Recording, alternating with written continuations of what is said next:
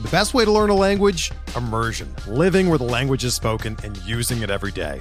But if that's not in the cards this year, you can still learn a language the second best way, and that's with Babbel. Be a better you in 2024 with Babbel, the science-backed language learning app that actually works. Don't pay hundreds of dollars for private tutors or waste hours on apps that don't really help you speak the language. Babbel's quick 10-minute lessons are handcrafted by over 200 language experts and help you start speaking a new language in as little as 3 weeks. Babbel's designed by real people for real conversations, and their tips and tools are approachable, accessible, rooted in real-life situations and delivered with conversation-based teaching so you're ready to practice what you've learned in the real world. Here's a special limited time deal for our listeners. Right now, get up to 60% off your Babbel subscription at babbel.com slash bluewire. That's 60% off at babbel.com slash bluewire, spelled B-A-B-B-E-L dot com slash bluewire. Rules and restrictions apply.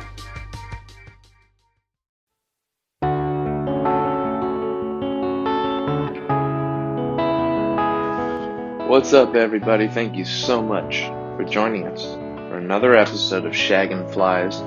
We have yet another wonderful episode for you this week. We've got a really special one because after, I don't know, I don't even know how many episodes it's been 13, 14, roughly. We're in the double digits, I know that. But after all those episodes, we have finally gotten Nick Pollack, the founder of Pitcherlist.com, the website that hosts our podcast, and a close, dear friend of mine for roughly the past four or five years since I joined the site. Nick is our guest today on Shaggin' Flies, and it was a whole lot of fun to talk to him. Um, you know, I mean, if you're listening to our podcast, you probably know who Nick is. You know Nick is wonderful. So it was really fun to be able to sit down and chat with him about the history of Pitcher List, how it all started, how uh, his website initially, back when it was Pitcher GIFs, got shut down by MLB, uh, and how he bounced back and built Pitcher List up to what it is today. And a whole host of other things. Of course, naturally, there's plenty of music talk in this as well. Nick has a very specific music taste, so we talked a good bit about that and why he loves baseball and all kinds of things. Uh, so, without any further intro, enjoy our conversation with Nick Pollack.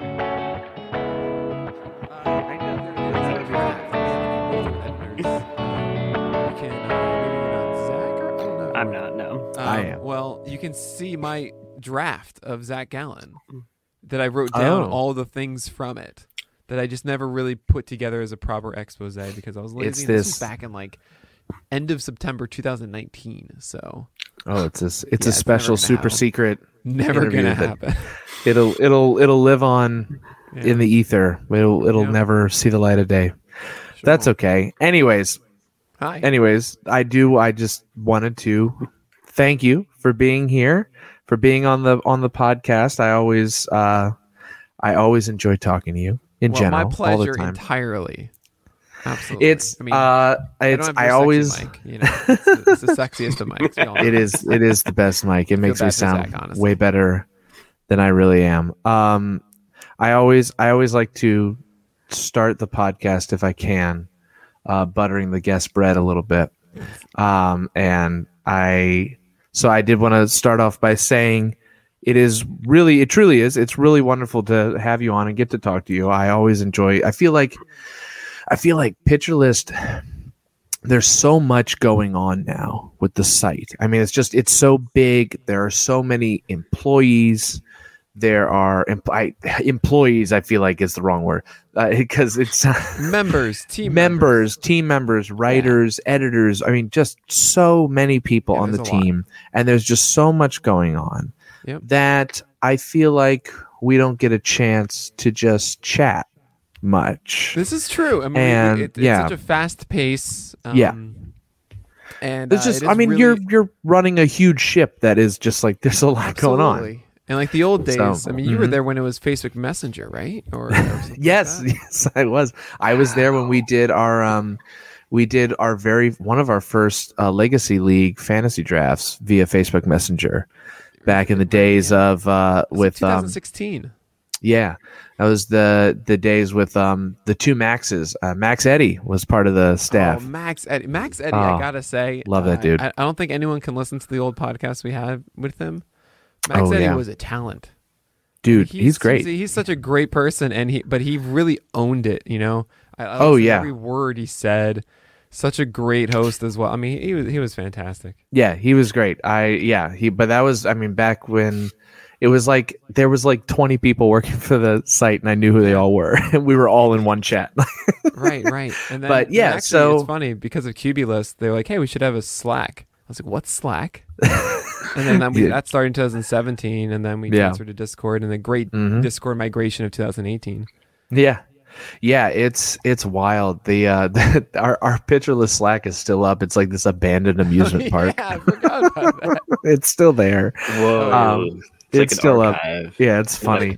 Dig that No, up. it's not. It's not really archived because the reason we left Slack is because unless you pay for Slack, they don't archive your stuff. Ah. Right. It's like well, I mean, they 10,000 do, but you can't access it.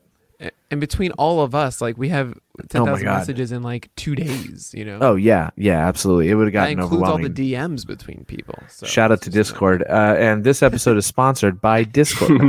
Oh, they don't need our help. Oh my god. no, they don't. Um, but uh, but yeah, no, I feel like we, we don't get to we don't get to chat much, and you're you're No. you're a good dude. You're you're I fun. haven't met you in person yet, and actually, it's a good moment to say, like, yeah. hey, if you're listening to this, um, Pitcher List Meetup in Brooklyn is going to be in on July 24th, Ooh, uh, that's good to keep in mind. So if you can, Okay. come on up. We'll have more details later. July Um, twenty fourth. I will. Rem- I'll remember that. if you're uh, if you're coming from the Chicagoland area, uh, flights flights to New York around that time of year are about a 160, 155 round trip. I know because I because I looked this morning.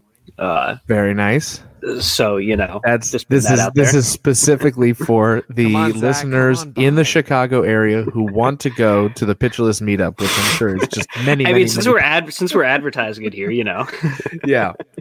No but um but yeah I've, yeah it's it's good. I'm i'm glad you're able to be here and we can we can chat it up. It's fun. Um but anyways let's kind of dive into it. We always kind of start talking a little bit about you the guest Hi. and I've, said- hey it like 10 times, but I keep wanting to say it. I don't know. why. hello again um so let's start with where uh you are if i remember correctly you are originally from born and raised in new york new york city Oh yeah, right I, I'm I'm a Brooklynite. Uh, Can you tell Brooklynite. from my accent that I am? you know it's funny you don't really have No, like I don't have an accent. I, I, I think when I get tired or angry. I was gonna say, comes does it come out? Yeah, I think essentially all the fights I heard when I was younger were from like Brooklynites, essentially. Yeah, yeah, yeah, yeah, So that's just how you're supposed to fight, right? yeah. Um, yeah. In in a Brooklyn accent, that's great. Um, but yeah. So, are you so born and raised in Brooklyn, Yes. all always and forever? Yeah. Yep. Park Slope. Wow.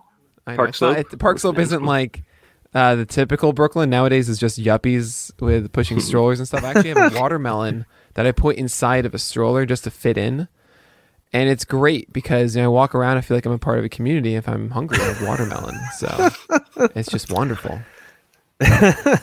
there was um. Oh, I'm gonna have to remind- take a pause to let that wash over me for a second.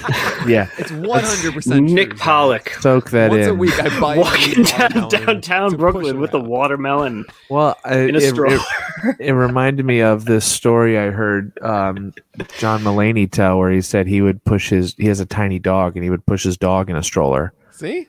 down the street in New York City. That's it? Just to yeah, fit in a they little would bit. just okay. just I don't know. I I don't know why they just I, the story that he tells is that he was doing that and then he saw Woody Allen and um and Woody Allen's wife whose name I'm blanking on wife slash adopted daughter and Oh, God. and he said that they made they made eye contact and like he looked at Woody Allen and was like uh oh and Woody Allen looked at him and looked at his dog in a stroller and was like oh, this like, and they were both like had this look like something's wrong here, and then Well, they those are two very different types of uh ohs. oh, oh, for sure, for sure, for sure. Yeah, If you're so worried about running into uh-oh. Woody Allen. If the uh-oh in my life is pushing a dog in a stroller, I think I'm okay. sizing me up a little bit. I guess it depends on what kind of dog. Like if you had a big old like Doberman inside a stroller, it'd be a little don't think I don't think like could a Doberman in a stroller. you could Contrary to try. Yeah, contrary to my ba- band name, I uh, I don't really like pocket dogs whatsoever. You know, I'm not a little dog guy. Oh, you know what? I'm- I'm Tell me, about, you like, know what? I want to know. This is you just started a great segue that I never even thought about. What's Tell me about this band. I want to know because Oh, yeah, I, yeah. I I'm am vaguely actually say what aware of it. Was but uh, Are they gone? I feel like oh yeah, the band's over. Yeah. Hmm. Um, How long have they been yeah, I- disbanded? No pun um, intended. It ended in the like around the fall of 2018. Okay, yeah, I was gonna say because I remember you were when you were doing shows. Yeah, So- it was really fun. I was so- never gonna make it, but Well, so music is. I'm gonna. I'm gonna. I'm gonna do some jujitsu to kind of like Yeah, tie this go. together because music is definitely a big part of your life. Oh, yeah. Um, it, you know, I feel like a, I feel like a lot of people know you as just like you know a baseball guy because right. of the site and everything. Just you, you run this. I don't know baseball why, it's site. Why would anyone get that impression? Yeah, I don't know why. I don't know why people think that. But music is music is a huge part of of you and your life. And um I I have noted uh that in in a previous podcast, not one of ours, but a podcast that you were on, you had noted that you thought you would either be a pitcher, uh, which you were for Brandeis College, or you would play guitar forever. And that was Yeah. that was So, it. yeah, so was- tell me pitching- about yeah. no, go ahead, go ahead, go ahead. Sorry. I was pitching for Brandeis University, Mhm. and as I was doing that, I was just starting to like really get into into guitar. I think really my the end of junior year of high school and senior, year, I was like, oh my god, guitar is like, whoa, yeah, this is, this is cool, this is the coolest thing ever. But I was still you know pitching and everything, and then by my senior year of college. The uh, the interest was starting to weigh more so in guitar when I realized like oh yeah Nick you are not going to be pitching for the rest of your life now yeah. uh, so I even yeah, I went to uh, I left. I didn't. I graduated Brandeis and then got my first job quickly after at Guitar Center. You know, most people they leave college and they have like a proper career path ahead of them. Sometimes. You know, they have like, okay, cool. I'm an econ minor. I'm going to go and work at that firm or something like that. Maybe go to grad school to do, you know, get a uh, proper MBA or something like that and do that. Oh no, no, no. I I was a psych major, computer science minor, and then I worked at Guitar Center for 11 months. You know, like I that mean, was that was my life. I was gonna say you're looking at a guy who graduated with a media communications degree and worked at J.C. Penney's in the jewelry department for like after college for like a solid year Yeah. before I got my first months, job. right? Yeah, Yeah. something like that. So, Um, so I, I I'm, I'm in my parents' house, so you know. exactly. I mean, I was living at home until 2012, so a good two years after college or so. Yeah, Um, but I, but yeah, I mean, it, it's it's always been a part of me there, and I had this period. Um, actually, uh, I had I had one band that was in for like a like a couple months or so. Um, that we didn't gig or anything. That we were thinking about it. We were almost there, uh, and then we were, uh, and then I, I found a, a female singer, really talented, on, off of Craigslist, and we were trying to find like a bassist and drummer. We called ourselves Midnight Agenda. Um, which took like months to come up with. nice. Going That's- through so many. Now I was how'd trying you, to convince. how'd you come up with it? I don't know. It just happened. I I thought it was like witchcraft and stuff. She was like, "No, it's like a booty call, Nick." I'm like, "Oh, I get it now." Midnight get. Agenda. Uh, That So- sounds so like that what- sounds like a was- jazz band. That's funny. Yeah, I could see it. So, what what was the other band name that you just referenced? As oh, see, I don't want to actually say that one. I don't know. We actually have like our gigs online and stuff. So I I don't mean, want. I don't that's know. fine. I kind We of don't- kept I this close don't to know, chest all- for a while. That's I have fine. you seen have you seen our Omni numbers, Nick? it's okay. I, I don't pay attention to it whatsoever. No, that's that's uh no no no that's fine. So this other the other band. yeah. Um so where so kind of where I want to go with this is you know like I said music has been uh, a large part of your life enough that you were in a couple bands that you were in one band uh the unnamed band um It was really fun. Where- a good time. yeah, where where you were Let me take a gigging around. I'm gonna get that You were- eventually. I can. I'll tell you who they are later. Um. Oh yeah, right. Ben Palmer, you do know. Oh, I know. Yeah, I know who Yeah, they are. yeah. Yeah, And Ben Palmer knows Um, all the secrets. I'm, I'm the baby here. I know all the skeletons in the Pitcher List closet. Um. But yeah, when I first started, do we have? We don't have.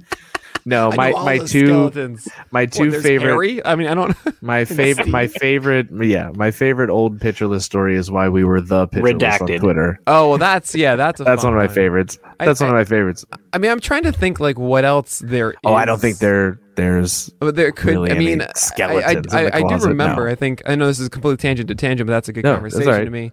Is um, Yeah. I don't know if you remember uh, one of our earliest um, prospect writers, uh, Nick Garden uh, Gardenet. yeah yeah yeah yeah, yeah I remember him yeah I, I want to make sure I get Gardner. Yeah say? Yeah yeah, Gardner. yeah yeah yeah And uh, I remember Andrew Todd Smith was your the other batters box writer. He was it was his pick in the draft. Um, and he's he was a waiter or server at, at, a, at a bar, and it was like a busy like. Saturday or something. You know, he's doing that stuff, and we're waiting for for a while for like to get this pick, and we're like, we do not care about your job, Andrew. We need a pick now. Yeah. but we Yeah. couldn't reach him. So what Nick did was he called him. and He's in Germany, mind you. He called. he was living in Berlin yeah Yeah, he, he calls this place and acts as if he's an old man taking interest in Andrew. Like, and he recorded the message and sent Yeah. it to us, like asking him for like his Yeah. number and everything, like being like you know inappropriate. Yeah But it got Oh, it very it- much so. Essentially, it, it was at a point where then the waitress went up to Andrew and said, like, some g- old guy was asking about you, and Andrew put two and two together, and I was like, it must be my pick. Okay, all right, I'll, I'll make a pick now. oh man yeah I was in a I was in a dynasty league with Nick up until like literally last year Oh wow. he uh he dropped out because he, he just didn't have time for it but he got mean, me co- into that dynasty league and then I he dropped out of it You know why there's you know why he left the site, right? No I don't actually There I can only be I- one Nick. I mean, this, this oh guy yes is there like- can only be one Nick we've had No, many no, have life gets in tried as, as it always does. well he No, was, he a was Nick- great. he was Now Nick with just a sponsored by C Highlander. yeah right. Yeah, there. and he was just Nick with a C though right I he didn't do a K think- K at the uh, end You might be right. You, you may be So- right about that. different then That's like um that's like the sea. That's like that's got some like I don't know. It's you know I always think like Nick Batum. It sounds like French to me. Oh yeah. Oh yes. It- oh yeah. It's like Luke. it's it's it's LUC? it's Yeah. different I, I, mean, want to say it with like a little inflection, like Nick. That was like I found uh, there was this guy I knew, and his name was Ben, and so I just you know I always knew him as Ben, and then I found out his full name was Benton, and I was like, "You traitor!" Yeah. Get bent. Like I just thought you were Benjamin this whole time. We I was like fellow Benjamin, and here I find out your name's Benton.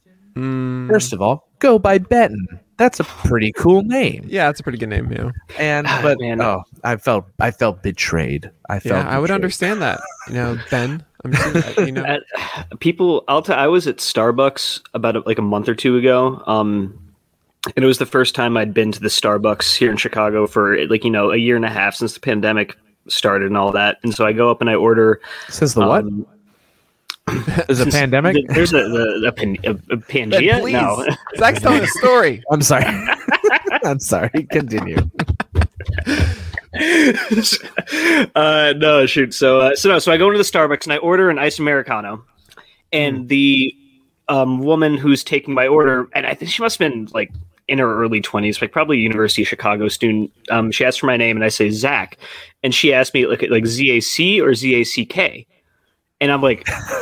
Like, oh, and you guys can see my name spelled. It is. I'm like, Oh, oh yeah, but, it's an but, but I kind of swallow my words. I'm like, I, I, actually, neither. But I think I said it in a way that came out as like kind of, you know, like mean or aggressive, like, you know, neither actually, which is obviously not what I meant at all. Right. I was just How like dare you. flustered, but that's that must be how it came out because I watched her. I ordered an iced americano, mind you, so I watched her like just put in, make a full, tall, hot, boiling hot americano in a tall plastic cup, and then just like dump three ice cubes in it, and then and then hand it to me, and I'm like, what am I gonna? say? I'm just thank thank you. Well, here, Zach.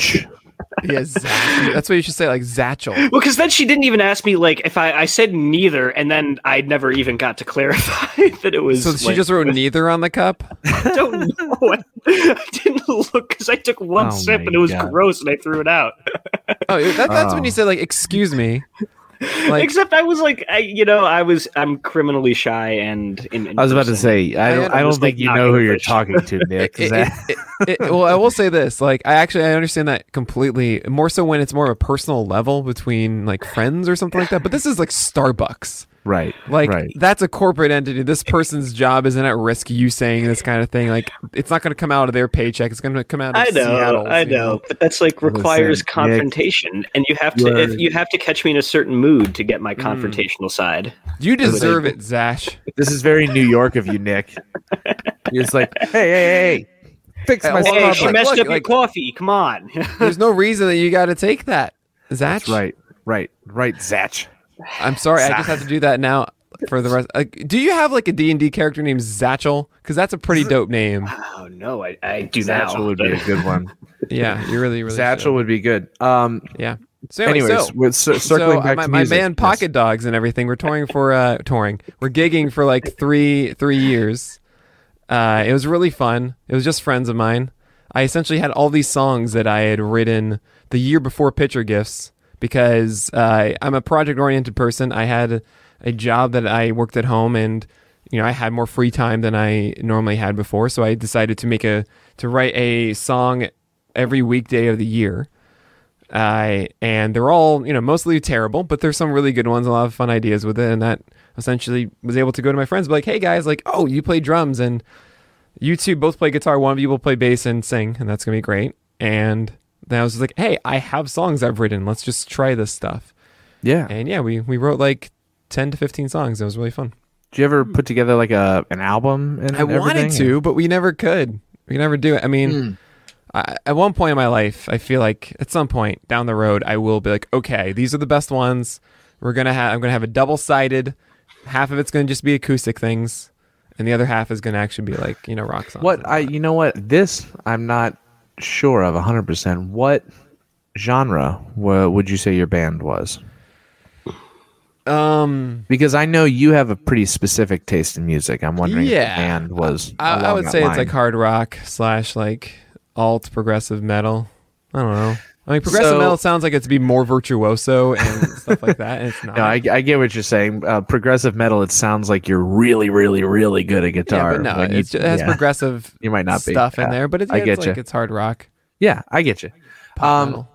So, so actually, speaking of your your music taste, because I thought about this today, you do have a pretty like when I when I first found out you liked metal, I was like, oh, cool, like, and then I found out there's like a lot of metal you don't like. Yeah, There's a pretty specific yeah, niche of metal that you're really into. So I'm curious, two parter. One, yeah. could you kind of explain what Sure. type of metal you're specifically into? And the second thing, what is it about that genre that that really speaks to you? Because I hmm. feel like for me personally, Yeah.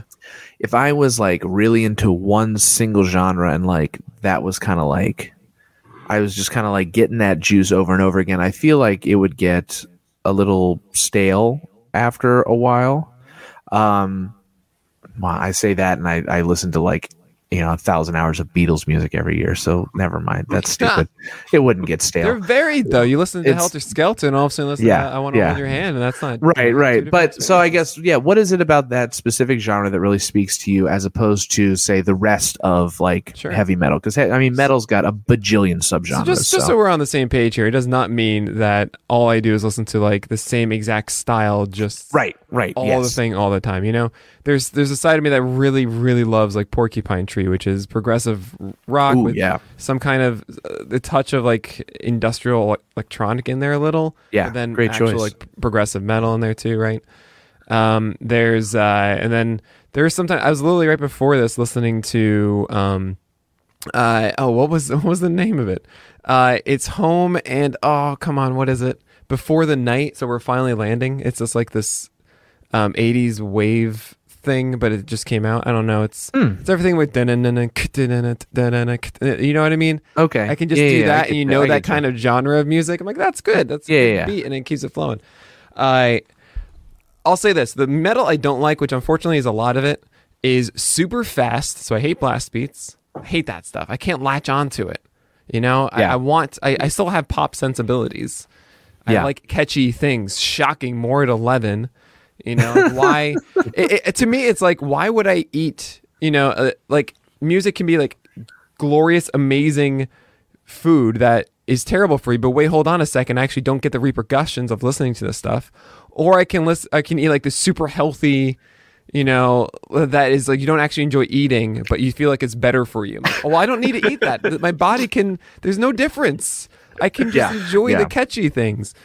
You know, I, and so there's a lot of metal that's like, okay, you have the blast beats, no way. You have like the screams and the like, why and the the super growls and everything. It's like, why are you taking this beautiful opportunity for melody and and expression and just removing it and and creating this, uh, I don't know, this is uh, this atrocity essentially to me. It's like so like not necessary whatsoever. The only exception really uh, that I've come across is Opeth, which is just too good musically.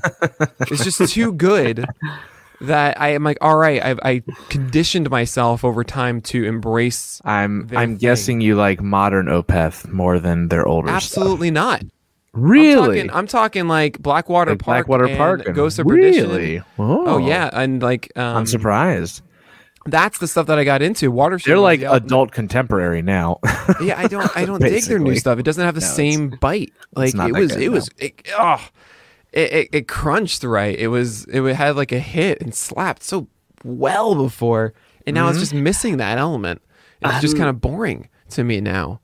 Uh, I'm but still wrapping my head th- around slash working through your your healthy eating analogy there. Um, I think I get though, it, right? but no, I, it does, it does, and I, I agree with you because I remember thinking kind of similar things, like trying to listen to like, not even trying to get into like death metal and stuff like that, but I remember listening to some of it, like death metal, black metal, a lot of this stuff, just to kind of like check it out and see what is up. And I remember thinking to myself, like, it's with, especially with, I think it was, um, I remember listening to the Cannibal Corpse or something like that when I was Wow, feeling okay. Cannibal Corpse kind of Yes, sucks. it- but I was like thinking, listening to them, and I was thinking about. It, I'm like, man, like the technical skill involved in playing this music is incredibly high. right. Yeah. Like I like not to like to hate without hating. I'm just like, why would you not choose to like? Make, Yeah, Oh, well, well, that's the thing. is like little- musicality. Musicality is really But cool, but you have to still emit emotion. Right. That's And- what I was going to say. It's like, this is my problem with uh, someone like Yngwie Malmsteen. Yeah, I think sure. Yngwie Malmsteen is an incredible guitarist. I Yeah, think but I listening to hear him play Yeah. is like watching somebody do complex math calculations in their head. It's Now there technically there's impressive. one song. There is "I'm a Viking," which is a sick riff. Dun, da, da, da. Oh. it's a really yeah, good. I think I know that That's song. I love that riff. Um, but a good example to me of someone that mixes it well, which is very uh, like cookie cutter, but um, is John Petrucci. And like you listen to Under a Glass Yeah. Moon, that solo, Yeah. and that is like yeah, he's playing fast, he's doing all these crazy tricks, but it it is such a good feeling. like it carries Yeah. you on it, and you can follow it along, and it hits all the beats right, and like it, it- he knows how to actually write a solo that is that is I don't know is in tune with what you want, you know. Uh, yeah, so for me, I get that. Yeah. so for me, when it comes to metal, it's about sure I like certain elements that not everyone likes, which is I really I love huge sounding guitars, and not not necessarily fast, but like I want to hear like a good chunky tone and then like you know rips through. Uh, then I want drums that are big and like pounding away, you know, that are actually uh, um, emphasizing and they know how to actually emphasize the, the rhythm and the and the, and the riff being played. And I want good clean vocals that actually amplify it. Now, some grit to that is good, you know, like the Chris Cornell kind of stuff. I I absolutely love Myles Kennedy's one of my favorite guys now. Not as got but Devin great Townsend voice. can go from operatic to actually in some ways a scream but it's a scream that works because you actually feel the emotion and the and the drive of it and it's not it's only in specific moments actually went on al melchior's podcast you and me in an album talking about devin townsend that just came out over the weekend and it's amazing Oh, very listen nice. to that accelerated evolution But yeah, that, that's Great it in a nutshell podcast. for me. I love progressive stuff that makes you kind of it's unexpected but still fits and like and and it weaves well and it's actual like songwriting. um, but you know, I, there's a lot of like, Hmm. Indie stuff that's just kind of boring to me. It doesn't do anything. I get, I Like, get I don't it. I want get to it. be here. I will, Oh, since sorry. we have spent a lot of time slandering the heavier side of metal, I would like to say to speak in defense of it because I am a huge fan of black metal, death metal, all of those sludge. I mean, all of those different doom metal, all those different genre, subgenres of metal. And I will say, I used to um, hate the screaming. I I used to, or not screaming the the vocalizations, and I want to before I say this, I want to preface this by saying music is a, a language, and everybody speaks different musical languages. Right. Why we some like of them music we like right. is weird. some of them work for some people some of them don't work for other people and that's totally fine i'm not trying to like i'm not trying to proselytize and convert you into the welcome to you know the church of black metal or something not even not even close but what i what kind of clicked for me was i listened to and anybody who is like a black metal purist is gonna like clutch their pearls but i listened to def, Have, uh, Deafheaven's album sunbather oh no, and sunbather I'm just joking with you. I know. Sunbather. So the reason, the reason black metal purists don't like it, Sunbather is Death he- uh, Heaven does a genre called black gaze, which is mixing black metal Oh, with yeah. uh, the genre of shoegaze. Shoegaze, for anyone who doesn't know, is kind of like My Bloody Valentine. It's this um, lots of heavy, distorted guitars, kind of a wall of sound kind of effect. All Alcest does it well though. All Alcest does it very well. They're they're pretty black gaze as well. And um, Not to be Black- confused with the male gaze either. not to be confused with the male gaze. Um, but a lot of black metal purists really don't like black gaze, and I love it. And what what really clicked for me is I listen to this album and I go, oh, the screaming. I'm not. I can't think of it like I would vocals in another song. The screaming is another instrument. It's just like the guitar, it's just like the bass. It's just another sound of an instrument. And when I came at it from that perspective, I was like, oh, I kind of like this. I liked the wall of sound. I liked the uh, just the the feel of it, and then I started diving into more black metal. And certainly, there is black metal that is trash, just like there is with any genre. But once I got into kind of got past the screaming, and death metal, it's the same thing. Black metal, you have a high pitched scream. Death metal, you have a low growl. It's that's basically the difference. Black metal also uses like more walls of guitars and stuff, but once I got They also past set that, they also set some churches on fire in like Norway. well, that's metal, okay. right? So That's- yeah, I will tell you, I had a long conversation with one of our editors, Tom, or managers, Tom uh, Satriale, uh, about this because he he writes for Angry Metal Guy. Black metal has a huge, huge problem of like Nazis being in the genre and people like like being violent and murderers. Like it's really bad. Um, that's something you really got to dodge. Sounds like they should call it white metal. well, true but um, honestly. and um but yeah so it's just kind of a it's just kind of a thing where I, I once i got past the screaming i liked it but it's not for everybody and that's totally fine and i and i get it it's like i said that can be tough to get past for some people and i totally understand Yeah. that So anyway, Totally so I like I listen to the best metal and it's great. Um, so if you guys want some uh, suggestions, Vola just put out a new album called Witness, which is unbelievably good. oh i so, It you know so good. I can't. Oh, how how do you feel about like power Vola, metal It's great. Power No. metal. There's some rare ones that are amazing. Like I, I, if you guys have been watching the Twitch streams, I do. Like in the beginning of the year, um, the last stand by Sabaton was stuck in my Mm. head. Was just I, I still kind of is every so often. I get a good idea, and like I the feel like- three power chords are there. Loving big guitars and loving melody i mean like power metal is that's what that's about Yeah, but okay, so there is a side of it that's like if I hear the same thing over and over again, and, there's there's often times of like it's just cheese. Sure. It's just like it, well you there, so there are certain yeah there are certain I- melodic patterns that are just not good, and I can't really define like why that is. Um, it's a lot of times I think overusing the the uh, the the second chord, like the major second, Hmm. and it's just like it's just stop, get that out of there. I don't care about that thing. Yeah, no, I, I kind of get what you're saying, and certainly power metal can be super cheesy, especially if you're listening to like there is like there is like a whole bunch of sh- super cheesy power metal, and there's really And good they- power metal too. do the Okay, have you ever Maiden- listened to Led Zeppelin's lyrics too? I mean, like sometimes, Well, come on, like They are care lyrics. Lyrics I don't care about. But like if you have uh, Iron Maidens, like the minor sixth to the minor seventh, dominant seventh, and the the tonic. Like that's every single song does that. And power metal pretty much has stolen a lot of it. I mean, there's some really rare like Last Days of Utopia by Domain is like that's such a great like I can't not sing along with that. You ever listen to like Blind Guardian? Same thing. Who? Blind Guardian? I never got it. I Ah, never got into it. mm. I tried it. Nope, not for me. Yeah, they're they're they're probably my favorite. Them like Wuthering Heights, uh, Helloween, lots of great power metal. But Yeah, and I was like, also Helloween, curious. Helloween. I'm like, nope. Helloween's I love them. Um, or like doom metal also can be pretty melodic. It's slow, but it can be pretty melodic focused. I'm curious. Um, Just never clicked. yeah, no, I get Heights. that. Huh. Wuthering What's your- Heights Zach, is a what's your band. They're a favorite? band. Which one's your favorite, Zach? Oh, I'm a real super basic like thrash metal. Oh, you know, big Pantera? four classic type stuff. Oh, Pan man, I was when you were talking about power metal for a second, I was thinking of Pantera because I wasn't sure. I lost all of these Oh, like no, genre yeah. nuances in my head a long, long time Mm. ago. Metal's I got was, a million like- of them.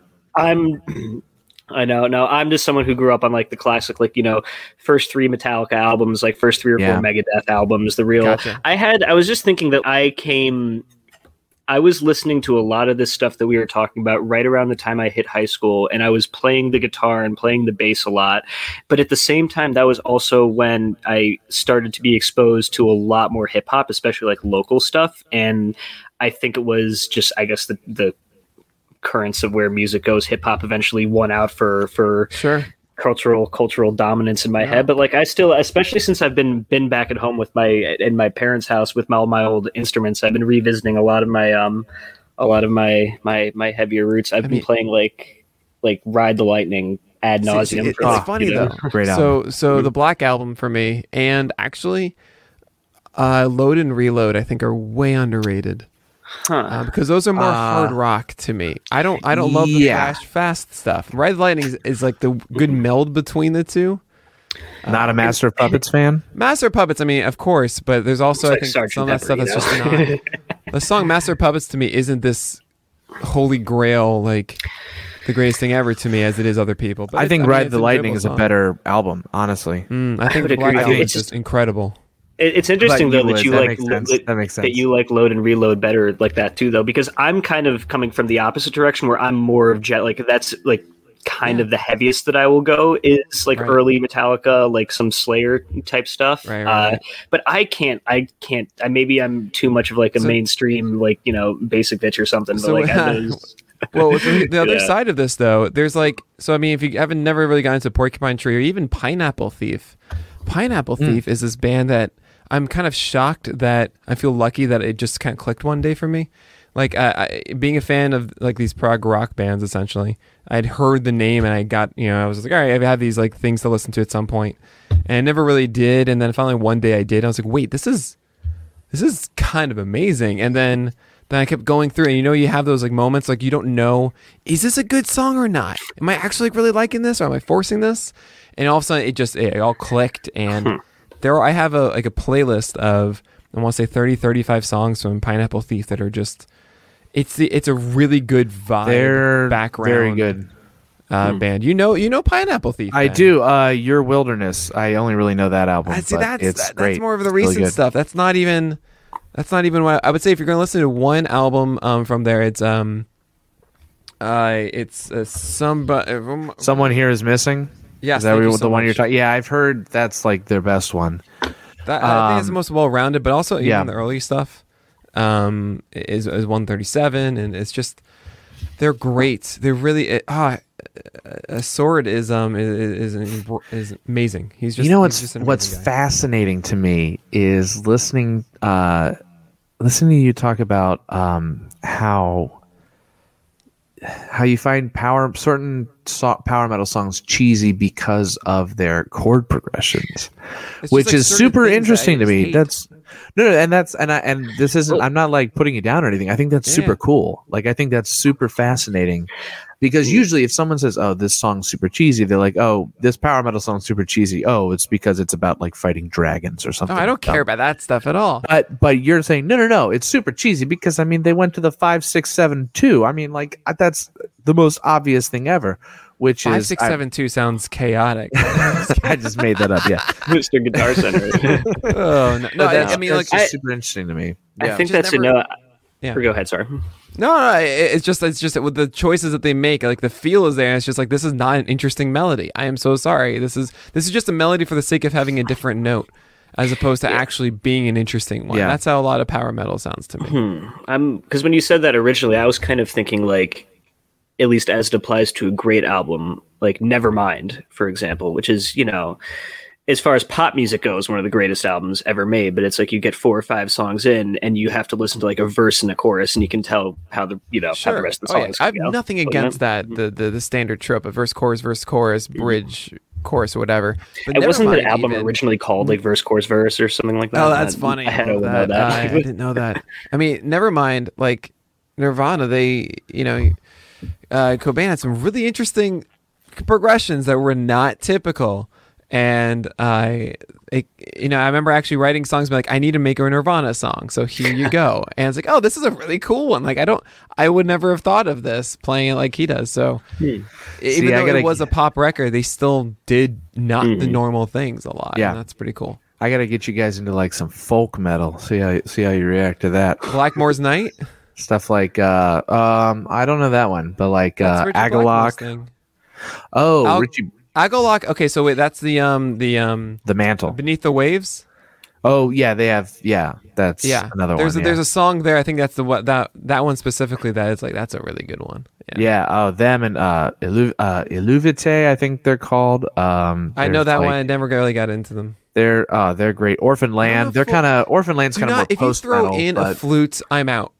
I, I don't care for flutes. All right. oh man, that's what Not, a, that's not yeah. a Lizzo Lizzo get fan either. no, I I, I. I mean, I I have nothing against Lizzo. Just yeah, I'm not gonna. I don't want the flutes. so so anyways pivoting because like i've said this a thousand times on this podcast That's we could talk about music forever We but could. Ben Palmer music show. pivoting yeah i know i know dude we had dj we had dj short on last time and it was just so much oh, music Oh, nice. Oh, he's great. dj was great i, We do a I lot of love talk, dj um but it was so much music talk which is which is great No, it's I- great. It's always. I want to before we get into like talking about baseball more broadly. I do want to kind of give the listeners sort of a brief history of Pitcher List. Sure. Um, and you started Pitcher List with Pitcher GIFs, and I kind of want to I kind of want to first start with the mindset of why start your own blog, why start your own website that became your own company essentially. sure. Why what what was the impetus for that? So as I mentioned before, I, I, am a man of projects, and I had like 2013 was the year that I did like the the song a day thing, right? And uh, I had all this time, and I knew how to build WordPress sites with that company. I ran a weird news website, and then I transitioned to building a front-facing site for a film distribution company. I'm an understanding like, oh, this is a WordPress theme, and then how does I manipulate it, and so on and so forth. So I understood the, like the basics of it and I kind of understood. I saw like a gif of Matt Harvey's fastball in slow motion getting the corner, and it was beautiful. You see it, it's a little bit off the plane, then comes back over. And I just thought to myself, man, I would love to just see gifs all day. You know, like there's no place that, that houses all of these gifs. It's always just some weird place. Like, oh, I imagine like we could just do that, and like, oh, wait, we can actually you know, uh, we could visualize every single player and have a GIF of each thing. And I had that idea. I thought it was a, kind of a fun thing to do. Um, and I really thought that like everyone would love this and this would be instantly successful. That's pretty much like how I thought. I was like, oh wait, this could this could totally just work, and I'd be, this is amazing. This is great. No one is doing this. So I. I remember I remember starting this in November. I had a friend of mine helping me out who then dropped out, and then I, I dropped out like uh, you know, close to the launch, and I had to cover all the work and everything like that. But it was I, I figured it out. Yeah, no one knew it was happening, so it didn't really matter.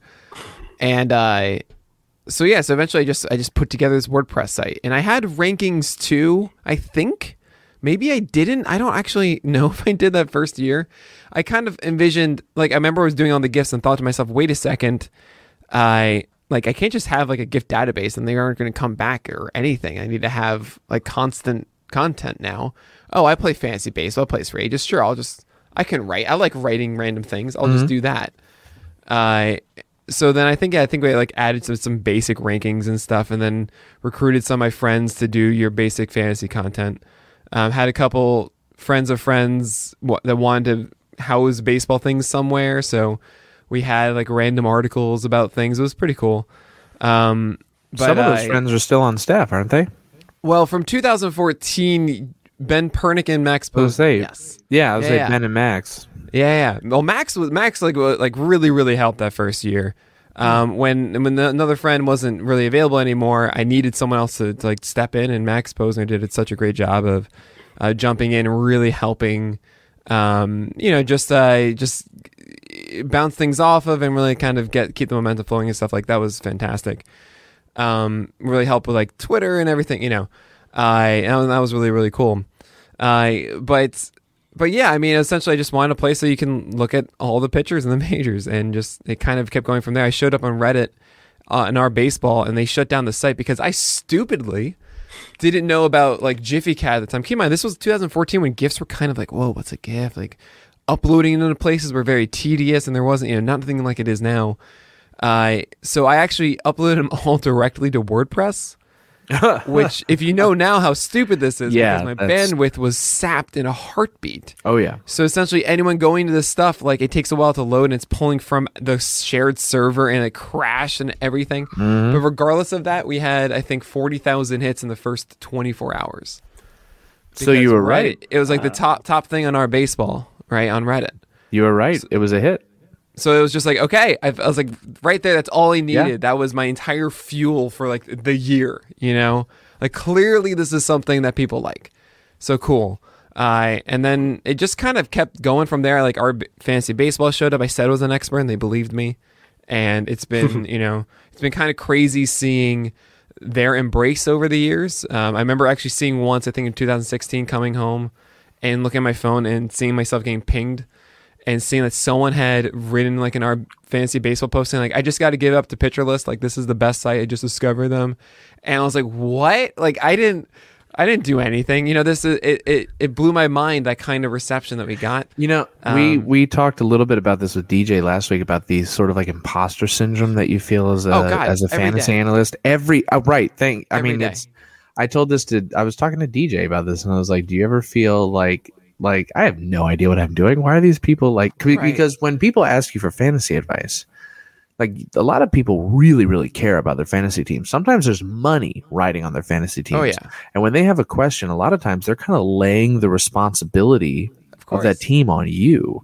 And most of the time, I think people are cool and they understand that like we're going to give our best advice that we Yeah, can. and, but and it's also your decision in the end we're just gonna say right. whatever we want exactly, I think that's ninety percent team, of you know?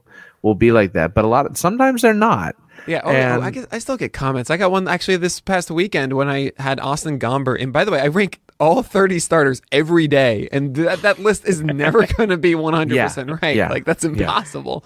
So I had Austin Gomber on the road against uh, the Pirates after he just dominated the Mets on the road with a good slider and curveball. I had him ranked above Eovaldi, who's had struggles against like the Tigers and Rangers.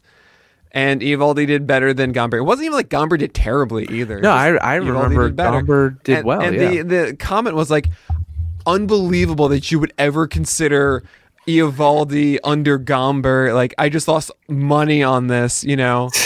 well, and I'm like, I, I- yeah. like, all right, Sounds like I- a I'm sorry. problem. I was gonna say I I've always kind of viewed I'm sorry to hear those- that. what am I supposed to do, man? I've always kind of viewed those comments as like people just people are feeling bad, right? Yeah. feeling bad. That's all it is. and they don't want to say this was all my fault. It's easier to say, well, that's his fault. You know, I Yeah. followed Well, his I mean, advice. It's a moment they want to share this moment of, of, Right. of sadness, and they like, you Misery know, loves company. Making those comments, honestly, that many times people make them, they don't realize how they're targeting you, and they sometimes just want to kind of share in the moment Oh. with you.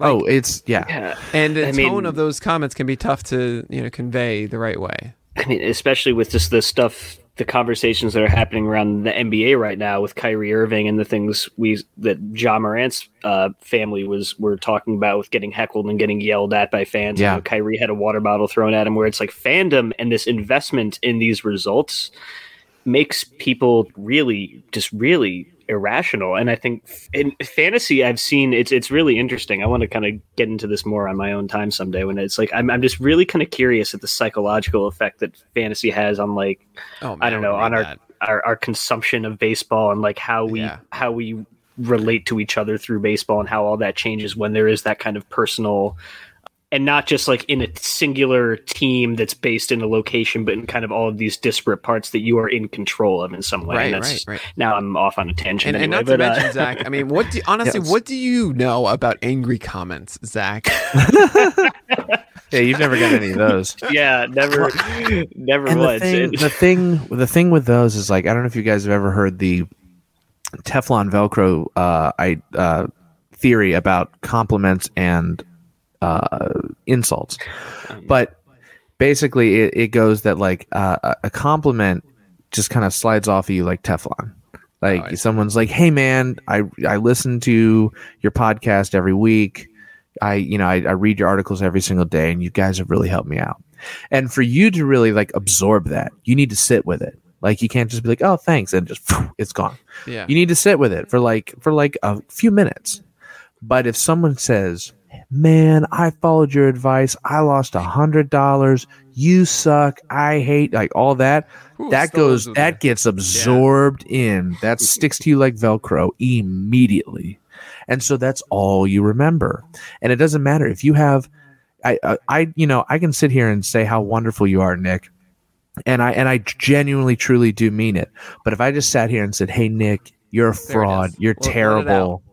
You're terrible at fantasy analysis." And again, I'm not saying this because I love time, you. Ben. It's about Yeah, time you realize. But but if I say that's what you're going to remember, that's what you're going to remember. You're not going to remember how I was how I've said you're such a wonderful person and a great friend. You're not going to remember. You're going to remember. Oh, he said I'm a fraud, and and it just you get those. That's But why what like if I were a fraud, Ben?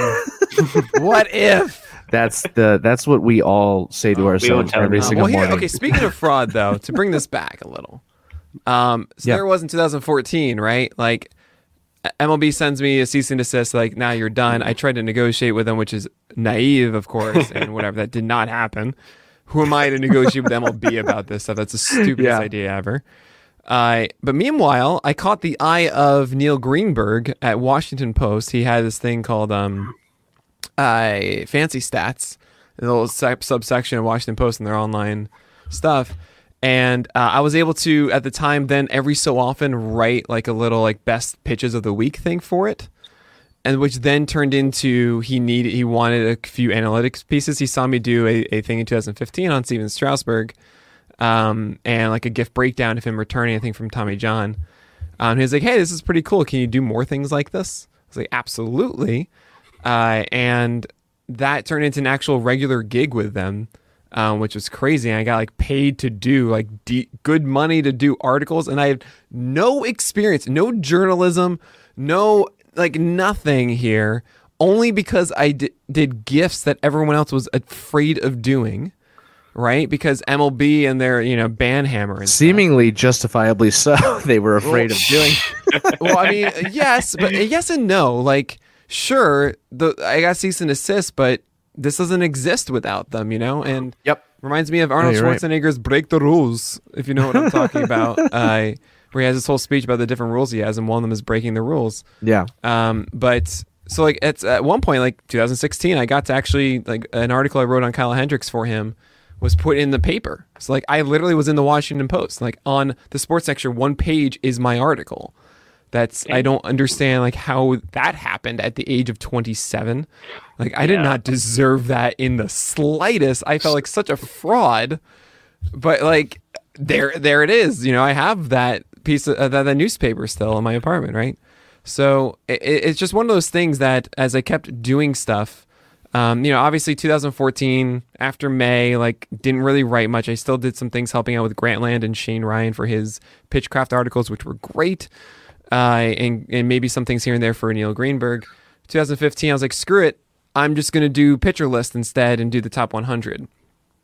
Uh, and we were, um, you know, we had a new crew a little bit. I we still just we just kind of made it work. I I learned how to do TablePress and WordPress and just kind of kept going. Um, and along the way, I mean, honestly, to me, 2015 is kind of like a lost year of like what actually happened. I don't remember.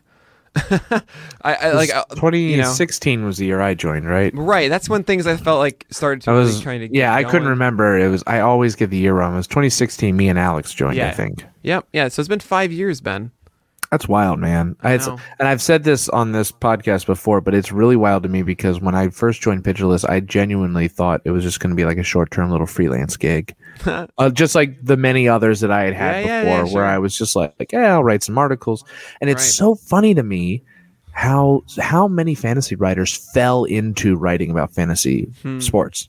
Like they, I mean, DJ was the same thing last week. DJ was like writing about music and was like very much in that world, and then just kind of he quit his job and just kind of was like, uh, I guess there's an opening at Roto World. I'll give it a shot, and then just kind of fell into it. Yeah. Never really writing about fantasy before.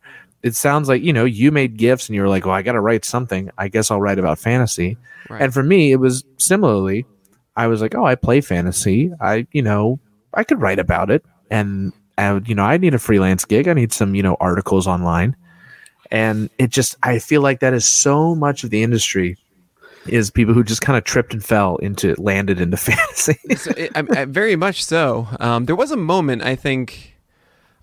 I think once I got a taste of it with 2000 in 2014 with Pitcher GIFs of like, oh, cool, this is the stuff that we can do. Yeah. Um, that I, it really started. I mean, I, I think about the whole entire train of uh, of PL. Um, if you if you remember, we didn't have ads on the site at all. oh, yeah. I think I remember. until 2018. yeah. Uh, yeah. Um, that sounds about right. and uh, that was us grouping with Ezoic, uh, and it was fine. It gave us something. It wasn't a lot, but it was like okay, this is paying, and like that plus the Patreon was paying the staff finally. Like I could actually, you know, I was paying one hundred percent out of pocket, not making a dime. I still don't make a dime, but it was all at least like from my own investments, you know. Um, that I still actually haven't taken back. My accountant has noted how much investments I've poured in, and I haven't even paid myself back yet. but uh, but whatever, it's fine. Uh, and it wasn't really until um, I have this distinct memory in 2019 um, in the airport. I'm going to Colorado, and it's it's the week of uh, Pitchos 4.0 launching, um, and you know, so just launched on Tuesday. I'm off on a you know in the in the, in the airport. I think on Thursday or Friday, and I look and we just changed to AdThrive, a different ad service, um, and was just like, all right, let's just see how you know how it does, and essentially we we brought in like five times the amount, and like and I was and I looked at it and all of a sudden I just had a moment of, oh, we can do things now. Yeah. Like this is this things are going to change quickly. If you remember, that was the that was the summer when we doubled how much people get paid per article. Yep. That was Yep, like the first thing. Once we had money, we're like, all right, let's double the pay finally. Uh, because like, duh, I, I still feel bad about. it. I feel like I should be paying you guys more, but we're No. gonna talk about that another time. uh, I, I, I, so I, I mean, look, I'm never going to Uh, turn this down is the more part money. where we talk about our strike. Actually, I just want to let you know that the PLU is forming. Oh my god! I'd be, honestly, if there is a PLU at some point, I'll be so happy because that's great. That's how it should be. Yeah. It, it legitimately should. That would be a situation where I have money and I'm like, oh yeah, right, okay, yeah, here's money. You know, You all I- have literally, if you did appeal, union. PLU, I'd be like, here is look, look at the look at the numbers. Like, where where are you getting this money? I don't know. I would I would bet Oh, you a lot of money that uh, if you polled the entire staff, all of them would say, "I won't turn down more money, but I don't necessarily need more money to continue writing here." Yeah, well, right. I I, I understand. but that. but Um, no, I, I and and it but- speaks. I think it speaks to you, your character as a person, that you want Like- to pay us Oh, more. Of course I do. I want I want this. I want uh, nothing would make me happier than having this like in an office building with full time employees and like we're you know we're doing Oh that thing. That's like God. that's the dream. The dream, man. That's you know? the dream. I, I want Yeah. that. And so that doesn't happen until I'm paying people more money, you know? Right, Uh, right, right. But anyway, so so I guess the reason I'm really bringing up all of this is with with all the steps we've made. Um, and I think it really wasn't until that moment that it really took off in my head because then it was okay, cool. We can do things. We can like, what can we achieve? And that's when I really started planning 5.0 and changing the website look and starting to get this idea of like I want to move towards the player pages and the different types of content that we have and the podcast network and now we're going to video stuff and all, all everything like that. Um, but it's just every everything is just more steps forward. I mean, really, for me, it was just the SP roundup and the nastiest pitches, and that's all we did really in like the, the list. Then we added some okay uh, prospects and stuff. Then we had the buy and sell that actually Ben Per- Mm-hmm. Perk's been doing for seven years or whatever. We had uh, your uh, is it legit back then, but then it turned into the hitter streaming articles. Dave Charlie Oh, came on yeah, I had- Is it, stuff. is it legit? What was what was that originally called, Ben? It was it. Oh, it hit was- Hit it I or know, quit you wanted to be hit it or quit it, and I It was, was like, hit it we or got quit to it stop it. I No. know. And I was like, please can we change it to something else, Ben? It was hit it or quit it for a little bit. I know. I wasn't happy. to that. to be fair, I I never thought you would uh uh accept that.